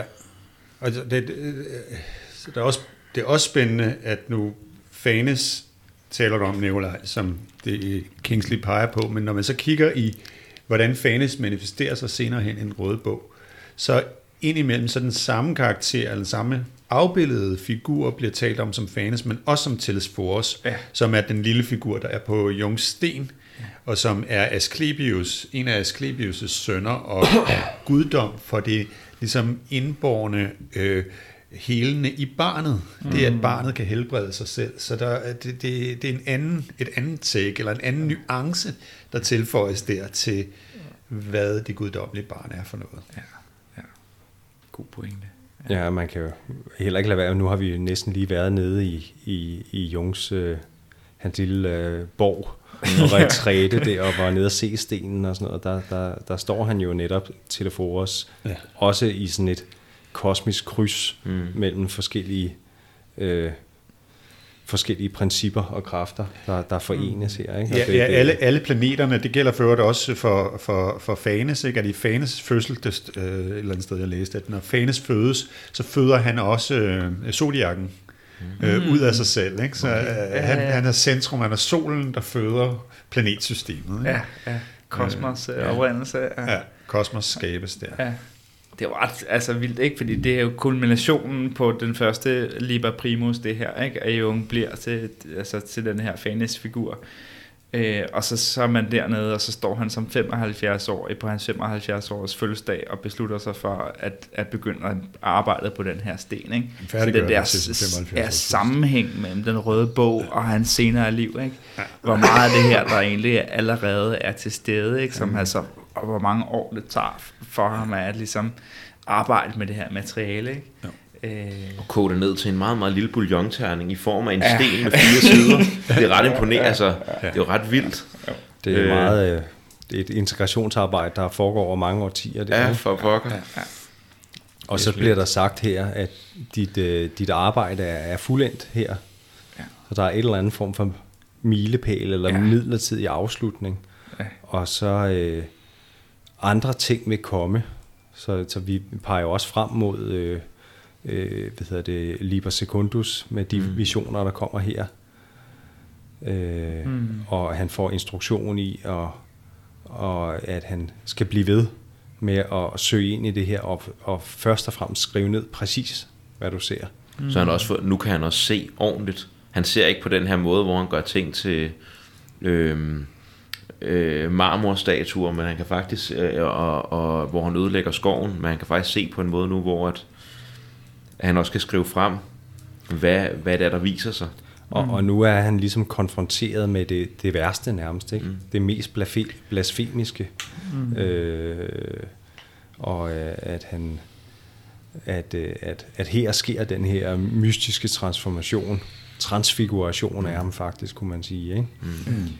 Øh, og og han, han bliver helt, altså han bliver lidt ungrounded af det, ikke? Mm. Han, mine fødder, de rører ikke ved jorden, og, og jeg går som om, at, at, at, at de smelter, smelter ind i luften. Ja. Ja. Ja, det er også her, man begynder, eller i hvert fald for et øjeblik er lidt bekymret for, om han er lidt inflateret. Ikke? Altså det, er jo, det, er jo det der med at blive til selve guden, er jo sådan lidt øh, vildt. Ikke? Mm.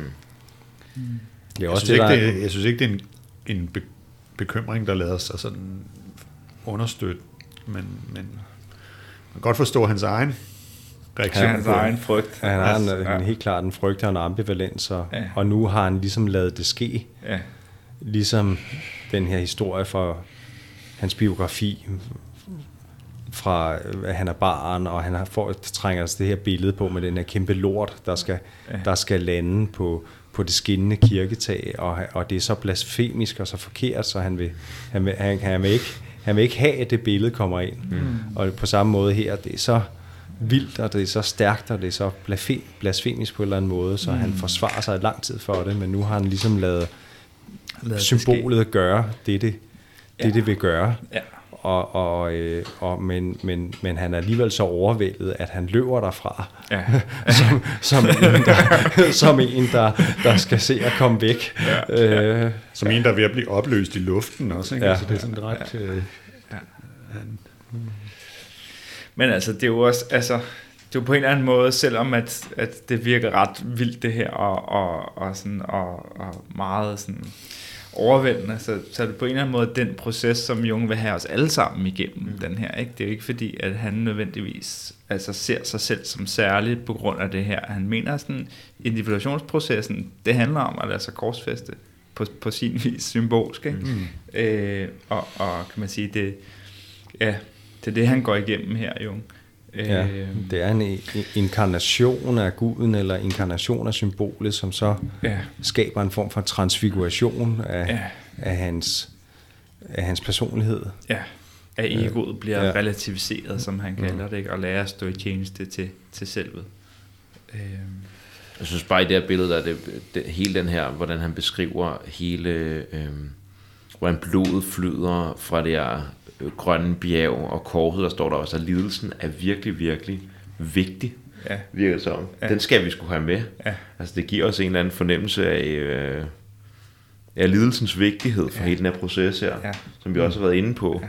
Blodet skal strømme. Ja, altså, det skal, ja, ja, fuldstændig. ja. Også når, når du snakker om her tidligere, da vi læste op med, med, med, med de her kæmpes, den, en kæmpes fod, der knuser en hel by. Altså hele det her kollektiv plan af, at lidelsen foregår, og ligesom om den faktisk får sådan en fornemmelse af, at det næsten er nødvendigt. Altså, vi skal skulle lide, mm. for at det her barn kan mm. fødes. Mm. Ja. Øhm, det er ikke noget, vi kommer let ja. og sovende til. Mm. Det. Ja, så det er ligesom her, det er kulmineret, ikke? Men, og det vi har tilbage, det er sådan et, en række noter, kan man sige. En, det, som alle de andre afsnit, så mm. er det jo sådan, at Jung har ligesom den oplevelsesorienteret beretning om, hvad det er, der sker i, i uh, visionerne, og så kommer ligesom en fortolkende del. Og det, ja, det kommer refleksionen på det bagefter. Refleksionen, ja. Så han siger, uh, Elias står højt over mig. Dette indikerer, at forsynet er nærmere kærligheden end jeg, mennesket. Før jeg kan stige op til kærligheden, må visse betingelser være opfyldt, repræsenteret ved kampen mellem de to slanger. Til venstre er dagen, til højre er natten, det lyse er kærlighedens rige, det mørke forsynets rige. Begge principper har differentieret sig fra hinanden og er endog fjendtlige over for hinanden og har taget form af slanger. Denne form indikerer begge princippers daimoniske natur. Hvis jeg selv støtter mig til renhedens princip, træder jeg til den ene side og bliver ensidig. Derfor bliver mit forsyn som følge af den hellige moders princip til hestlig dværg, som bor i en mørk hule, som en ufødt i moderskødet. Det var det, jeg læste tidligere, men mm. vi kan godt tage det igen. Du følger ham ikke selv, hvis han siger, at du kun selv hvis han siger, at du kunne drikke visdommen fra hans kilde. Men forsynet fremstår der for dig som dværgagtig, snille, falsk og tilhørende natten, ganske som den himmelske moder dernede fremstår som Salome. Det, som ikke følger renhedens princip, fremstår som en slange. Helten lever i allerhøjeste grad efter renhedens princip, og derfor fældes han i sidste ende af slangen. Hvis du går med tanken, så tag dit hjerte med dig. Hvis du går med kærligheden, så tag dit hoved med dig. Kærligheden er tom uden tænkning, tænkning er tom uden kærlighed. Slangen lurer bag renhedens princip. Derfor tabte jeg modet, indtil jeg fandt slangen, som igen ledte mig over til det andet princip. Ved at klatre ned bliver jeg mindre. Mægtig er han, er han, som er i kærligheden, fordi kærligheden er den store skabers nuværende gerning. Det nuværende øjeblik, hvor verden bliver til og falder bort. Mægtig er den, som elsker, men enhver, som distancerer sig fra kærligheden, føler sig mægtig. Skal vi holde pause her, eller skal vi mm. fortsætte? Så, ja. så der er den der med en hver, som distancerer sig fra kærligheden, føler sig mægtig. Det er jo virkelig det der Wagner-tema, tænker jeg, som, ja. som du har været inde på, Anders. Ja. Øh, hvad hedder det? Fristelsen over for måske for magten, mm. eller indsigten, eller den inflation og den, det egotrip, der kan være i forholdet til visdommen måske. Ja. Og, mm. og at... Øh, en, en verden, der bygger på tænkning, ikke? det er ja. også en, en fascistoid ja, ja, ja, magt. Ikke? Ja. Og, og et sted, hvor man ikke er sårbar. Ikke? Altså, ja. Kærligheden er også noget, der gør en ja. sårbar. Ja, præcis. Så hvis ikke man er åben over for den sårbarhed eller den kærlighed, så, så har man nemmere ved at føle sig mægtig eller usårlig. Ikke? Ja. Mm. Så der er et eller andet her omkring visdom og kærlighed, må, kunne man måske sige et eller andet. Ikke at blive den øh, onde troldmand, ja. der, der, der, der, bruger, der går til visdommens kilder med, ja. uden at have poleret ja. hjertet som et rent spejl, kan man sige. Ja. Ja. Apropos din Sufi-billede øh, der. Ikke? Jo. Nu er vi meget med, med Ringnes Herre og sådan noget, men det fik, fik jeg lige Saruman ind som en øh, ja, ja, ja. troldmand ja, der, der ja. går ja. til kilden på de forkerte motivationer. Må man sige. ja. Altså, jeg, jeg læste om Kali tidligere, øh, og der, der siger de også, at Kali er, Kali er tid, i den forstand, at tid er det, som får ting til at opstå og får ting til at dø. Mm. Ja. Det står det er igen her, ikke? som kærlig som kærligheden. Ikke? Altså, mm. det, det står sådan set her. Ikke? Mægtig er han, som står i kærligheden, fordi kærligheden er den store skabers nuværende gerning. Det er nuværende øjeblik, hvor verden bliver til og falder bort. Mm. Altså det, det, det er bare, synes jeg, super påfaldende, at man, mm. når man kigger ind i de her mytologier, at det, de gentager sig, de her billeder. Ikke? Det, øh, emergensen og bortfaldet. Det er også en Persephone-billede. Ikke? Altså, så der er også øh, det, der, det, der opstår om foråret, det, der falder bort om vinteren. Jeg, jeg får også lyst til at sige, at åbne sig op for det der tingenes opståen og, for, og forfaldelse. Det er også der, hvor vi, vi, vi direkte skal møde, møde, eller hvad hedder det, åbne os op for lidelsen. Ja, det er jo der, lidelsen sker, ikke? Det er jo netop også i mødet med Kali, mm. øh, hvor vi lider, men det er også der, hvor vi åbner os op for kærligheden øh, at, at lidelsen er, vi bliver nødt til at være sårbare, som du siger, ja. og tillade lidelsen og lide, for at kærligheden kan få plads. Hvis vi bare, hvis vi bare løfter os op i et eller andet helikopter, sådan et forsynsperspektiv, også nogle vismænd, op i lyset, så tillader vi ikke lidelsen, vi tillader ikke sårbarheden, og så er vi, er vi fjernet fra kærligheden. Ja. hvad kan man sige, altså den altså ekstreme sårbarhed er, er korset, hvor blodet bare flyder, ikke? Mm, altså det er jo virkelig sådan, altså den sårbare position, sådan du er udspændt der med modsætningerne, mm. og, og, og hjertet åbent, og blodet der flyder, ikke? Mm. Øh, ja. Det er jo et makabert billede, det. men altså sådan symbolsk er det jo, det er jo et vildt stærkt billede. Mm. Det, ja. Jeg husker, du holdt den der aktive imaginationsceremoni der, hvor jeg netop der blev sagt det her til mig på et tidspunkt, at jeg skulle, at jeg, der var en lille pige, der ville vise, vise mig kærligheden i lidelsen, hvor jeg blev taget med til det. Jeg tror også, jeg fortalte om den i sådan et bonusafsnit her. Hvor jeg blev taget med ned til koncentrationslejre, hvor vi skulle slæbe mm. granitblokke som jøder. Mm. Hvor der også var hele det her med, at, at det jo faktisk var der, hvor lidelsen var allerstørst hvis man kunne kigge rigtigt, hvis man kunne tillade den på en måde, så var det ligesom om, at så var der også en, så stod hun og lyste op op for toppen af bjerget, hende den lille pige, og hendes glæde var ligesom, mm. altså kærligheden bliver mere potent, når vi virkelig åbner os op for lidelsen. Ja. Hvis vi holder distance og prøver at være lidt hårde, så ja. kan vi sgu ikke åbne os op for den der kærligheden i lidelsen. Ja. Mm. ja. Skal vi tage lidt mere? Mm. Mm-hmm. Den, som er i kærligheden, er som et kar, der flyder over. Den, der er i forsynet, er dyb og hul og venter på at blive fyldt. Kærligheden og forsynet er et og samme sted. Det hører til mysteriet, at mennesket ikke frelses gennem helten, men ved at han selv bliver Kristus. Helgenes eksempel viser os dette symbolsk. I er kristne og løber alligevel efter helte, og søger frelsere, der skal redde jer fra ledelsen og redde jer fra Golgata. På denne måde skaber I bunker af kavalerister over hele Europa. Må skrækken blive så stor, at den kan vende menneskenes øjne indad, så de ikke længere søger selv ved i andre, men i dem selv. Jeg har set det. Jeg ved, at det er vejen. Jeg så Kristus død, og jeg så en klagesang. Jeg følte en døds kvaler, den store død, jeg så en ny Gud, et barn, som tøjlede de daimoniske kræfter i sin hånd. Guden holder de adskilte principper i sin magt. Han forener dem. Guden fremkommer gennem foreningen af principperne i mig. Han er deres forening. Hvis du vil det ene princip, så er du i det ene, men fjernt fra det, som er anderledes i dig. Hvis du vil begge principper, vil det ene og det andet, så vækker du en konflikt mellem dem, for du kan ikke vælge begge lige meget. For det kommer nøden. Guden fremkommer deri. Han tager den modsatrettede vilje i sin hånd, i et barns hånd, hvis vilje er simpel og hinsides konflikt. Du kan ikke lære dette. Det kan kun øh, opstå dig. Du kan ikke ville det. Det tager viljen ud af hånden på dig og viljer sig selv. Vil dig selv. Det fører vejen an da jeg så, hvordan stolthed og kraft gav menneskene tilfredsstillelse. Hvordan skønhed strålede for kvindernes øjne, da den store krig brød ud. Da vidste jeg, at menneskeheden var på vej til at ofre sig selv. Mysteriet viste mig i bedler, hvad jeg senere skulle gennemleve. Jeg besad endnu ikke de, de goder, som mysteriet viste mig, men jeg havde stadig til gode at erhverve det hele.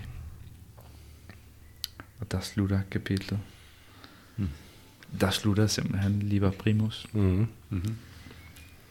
Fandme, det er virkelig, altså virkelig, det er virkelig stærkt, synes jeg, for mig, det her. Øh, da jeg så, hvordan stolthed og kraft gav menneskenes tilfredshed, hvordan skønhed strålede for kvindernes øjne, da den store krig brød ud, der vidste jeg, at mennesket var på vej til at ofre sig selv.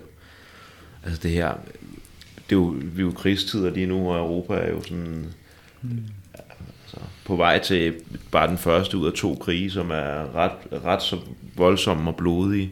Og at se det, det han ser, det, de her, der, der, der skinner der et, et dybere perspektiv frem, som vi er så svært ved at se.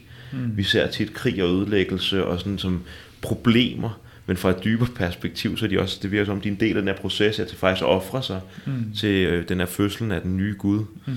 Øhm, det kan ja, være, man kan sige, at det, det er fordi, at det ikke finder sted i det indre, at det ja. bliver nødt til at finde sted i det ydre. Ikke? Ja. Altså, og hvis vi mm. vil gøre det i det indre, så vil vi slippe for at gøre det i det ydre. Ja, ja. Øh, ja. ja. Men at der næsten er sådan en, han ser jo næsten, en tilf- øh, det, det lyder næsten på mig som om, at der er sådan en, en tilfredsstillelse. Vi higer som, altså det, det der med vores dybe trang, ikke? Altså den der med, at der er en dyb trang i os, og hvis vi løber rundt i vores, øh, øh, hvad hedder sådan noget, øh, vores... Øh, abehed, og løber rundt og efteraber hinanden, så den der trang vil stadig komme ud. Mm. Trangen er der. Vi vil ofre os selv. Vi vil ja. godt føde en ny Gud, og så kommer den bare vi ud på, på nye måder.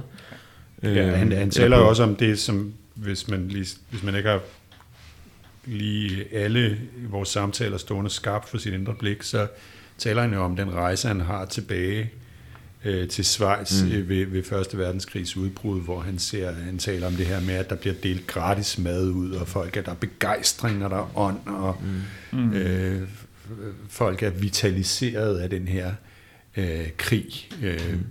og øh, parat til netop at gå i døden. Mm. Ja. Han taler om den her højtidsstemning, ikke? Ja. nærmest som om, at det er sådan en stor øh, fest, at endelig mm. kommer forløsning. Ikke? Mm. Nu Øh, og så bliver det jo bare den her frygtelige skyttegravskrig, som ingen havde kunnet forestille sig. Øh, mm. Den her katastrofe, som så fortsætter i 2. verdenskrig. Ikke? Det er jo vil sige, en lang krig, hvis man ser det fra, fra et perspektiv, ikke?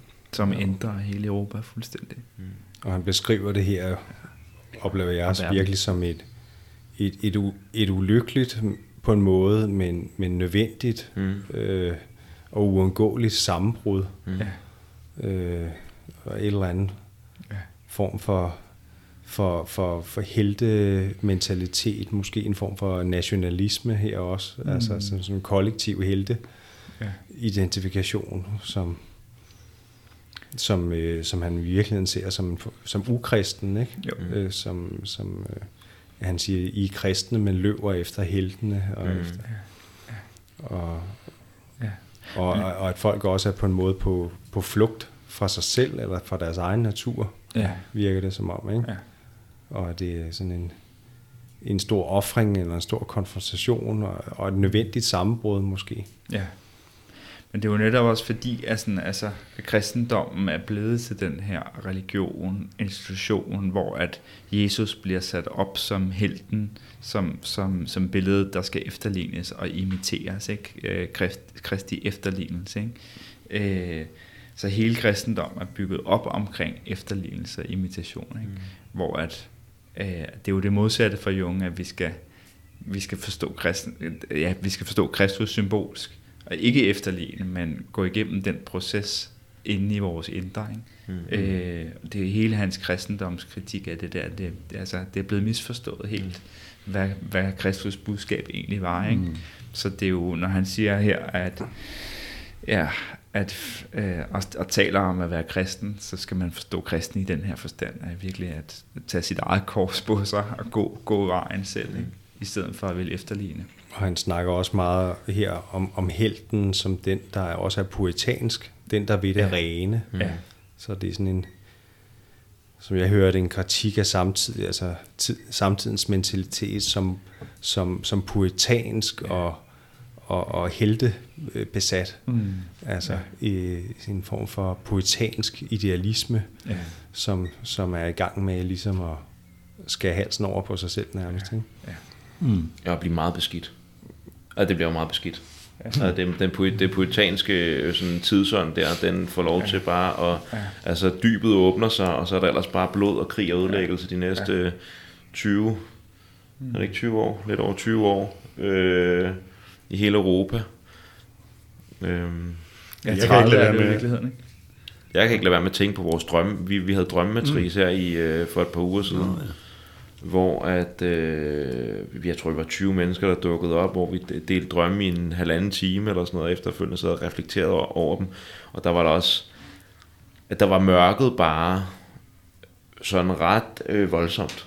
Mm. Altså, og dybet, der åbnede sig, og alle mulige ting, der begynder at vælge op, og mor, og voldtægt, og kidnapning, og børn, som er ved at blive fanget, eller mm. øh, så hele det her med den der underverden, altså, jeg, jeg, jeg synes, jeg, grund til at sige det også, eller jeg tror, grund til, at det kommer op for mig lige nu, det er, fordi vi startede hele det her projekt her med også lidt eller andet med, hvad har det af relevans for os i dag? Mm. Og så sidder vi her og snakker om, jamen, det, så, så øh, øh, er han på vej hjem der fra, øh, fra foredrag i Skotland, han har holdt, og bliver lidt glad over, at der er krig brudt ud, for så er det ikke ham, der er vanvittig, så kan han se, når det er noget, der sker herude, og de er glade, og så var der første og anden verdenskrig, og så sluttede det ligesom.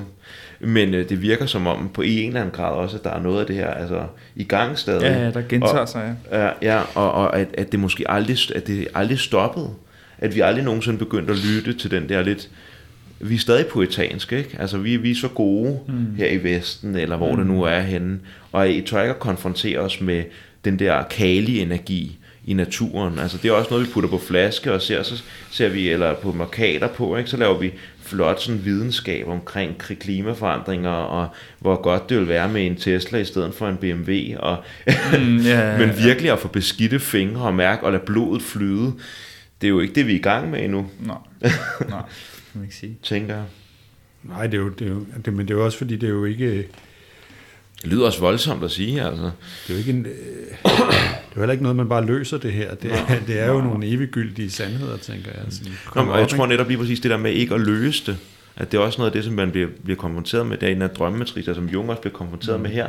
Det er ikke dig, der skal løse noget som helst. Nej. Det er ikke dig, der skal Nej. løse det. Nej. det du skal at give, nærmest give, du skal føde, du skal, du skal åbne dig op til, hvordan ja. tingene er. Ja. Det er sådan, det, jeg hører det i hvert fald. Ja, det, og der det, kan man sige, der har vi måske begået den samme fejl, som man gjorde op til Første Verdenskrig, hvor man troede fremskridt, man troede virkelig på fremskridtet, ja. og teknologien og videnskaben og rationaliteten, det kan kun gå fremad. Ikke? Og lige sådan var vi i 90'erne ved at, sådan at sige, Nå, nu er historien slut, nu har vi skrevet, øh, kan man sige, demokratiet, vi har fundet formen, og det hele er ligesom sådan, herfra kan det kun blive godt. Ikke? Mm. Og så får man så øh, krise og krig, og altså Øh, ja, hvor man ligesom, okay, sådan, der havde vi ja. en optimisme der ja, i så det, i der med, det der med hybris og manglende selvindsigt, den, den er ikke helt... Nej, den er ikke, den er ikke helt nej, færdig. Er også, man, kan også, man kan også nævne, at vi ser det i identitetspolitikken lige nu udspille sig for fuld ja. tryk, ikke? Med, ja. med folk, der vil det gode og vil sørge for, at andre mennesker skal have lov til at blive set og hørt og stå for have lov til at stå for det, som de nu engang står for, men de midler, man ender med at bruge, det er cancelling og mm. øh, udskamning og sådan ja. noget, hvor, hvor det igen bliver det gode lys, ikke, som ja. skinner ind, religiøst ind på, ja. på ting i verden og siger, mm. det her er det rigtige, det er det, vi skal imitere, ja. og det her over, det er noget svineri, og det er, det er grimt og sådan noget. Ikke? Altså, øh, men igen det der, ikke? vi bliver i det ydre, vi bliver i det konkrete, vi bliver i bogstaveligheden, i stedet mm. for at, at opdyrke den her sådan forståelse for det symbolske. Og for det ja, og man identificerer sig helt ja. vildt med det gode. Ikke? Ja. I en grad, som man øh, bliver blind for øh, den, ja. den øh, brutale øh, ondskab, som ligger i skyggen. Ikke? Ja, ja øh, der, der er sådan en... Øh en meditationsunderviser, der hedder Michael Stone, som har lavet en foredragsrække på fire afsnit, hvor han taler om Jung, han er også psykoanalytiker, øh, men hvor han taler om Jung, og det er, altså, det, han, han, han skulle have læst noget mere af Jung, ikke, tror jeg, eller, øh, lige, men, men der, der var noget, der var interessant, som er det her med, at en, en, han siger, han, han så, at en sammenhæng mellem Buddha og Jung, var faktisk, at det ikke glæde, de vil have. Det er ikke fordi, vi skal løbe rundt og være glade og positive. Det er frihed. Mm. Det er sådan en eksistentiel form for frihed. Mm som er sådan, nej nej, vi skal ikke være glade, det er ikke, vi skal ikke løbe rundt og være positive omkring fremtiden. Mm. Vi skal ikke være positive omkring teknologiens fremskridt, og hvor vilde vi er som mennesker. Vi skal, være, altså vi skal, vi skal indtage en position, hvor vi kan være ydmyge nok ja. til at være neutral med det, der er. Ja. Og der, der, der i, der ligger der en frihed. Det er i hvert fald også den fornemmelse, jeg får. Ja, men og det er så, en bundet frihed igen, ja, ja, ikke? Apropos præcis, det, ikke? Lige altså, fordi det er bundet til noget, der så er, er højere, eller større, eller ja. dybere. Eller hvad jeg, jeg er ikke fri til at løbe rundt og være nej, positiv. Nej, altså, jeg må ikke bare løbe, altså. Men du bliver fritaget fra din subjektivitet på en eller anden måde, ja. ikke? Altså, at hele tiden at skulle forholde sig til det her. Hvad vil jeg være, altså, i det her neokapitalistiske tid, vi lever mm. i med ja, med alle de her muligheder, og, og, og altså hele den subjektivitet med at skulle definere sig selv, og sådan, altså alt det der, det, er mm. sådan, det bliver du på en eller anden måde forløst fra, ikke? Ja.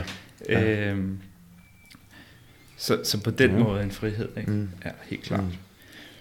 Og, og friheden, som, altså igen det her med skønheden i ledelsen, ikke? Altså friheden kommer, fordi du er i stand til at sige ja til ledelsen, ja. Ja. Øh, og se, se skønheden i ledelsen, og tage den på dig.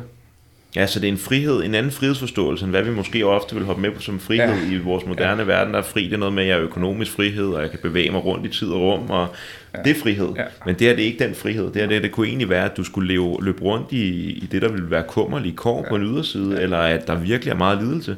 Men der er sådan en indre frihed, fordi man har accepteret og overgivet sig til tingene, som de er, mm. med den lidelse, som der, det indebærer. Ja. man kan i hvert fald, ja. Der er i hvert fald et kæmpe sammenbrud af en eller anden form for øh, overfladisk falsk bevidsthed, både mm. på det kollektive og det individuelle plan her. Ikke? Ja. Ham, der konfronterer øh, noget dybt og noget smertefuldt på, på en meget dyb måde, og, og, og, og, og den samme proces øh, genspejler sig i det kollektive her også. Ikke? Mm. Så er vi simpelthen nået til, Det er vi, og til han- slutningen. Altså han slutter jo, altså nu synes vi, vi har været meget igennem allerede, men han slutter jo med at sige, mysteriet viste mig i billeder, hvad jeg senere skulle genleve. Jeg besad endnu ikke de goder, som mysteriet viste mig. Jeg havde stadig til gode at erhverve det hele, så vi er sådan set kun ved begyndelsen. Vi skal kun lige starte. Ja, ja. Erhverv det hele, puha. Så det er sådan et, et, et, for, et ja, jeg har nær sagt forsyn, ikke? Det, eller det er sådan et, altså han er, det er sådan en vision Ja. of what is to come, Ja, ja, der ja. kommer Ja. nu, ikke? Ja. Jo. Og så folder historien sig ud i, i anden Ja. del. Så nu er vi en tredjedel ind i værket, så øh, vi får lov til at, også at bruge mere tid med hinanden, så det er jo meget dejligt. Ja, Altså, det er det. så tak for rejsen, indtil Ja. videre i hvert fald. Ja, tak. Tak. tak for rejsen. Vi ses derude. Spændende.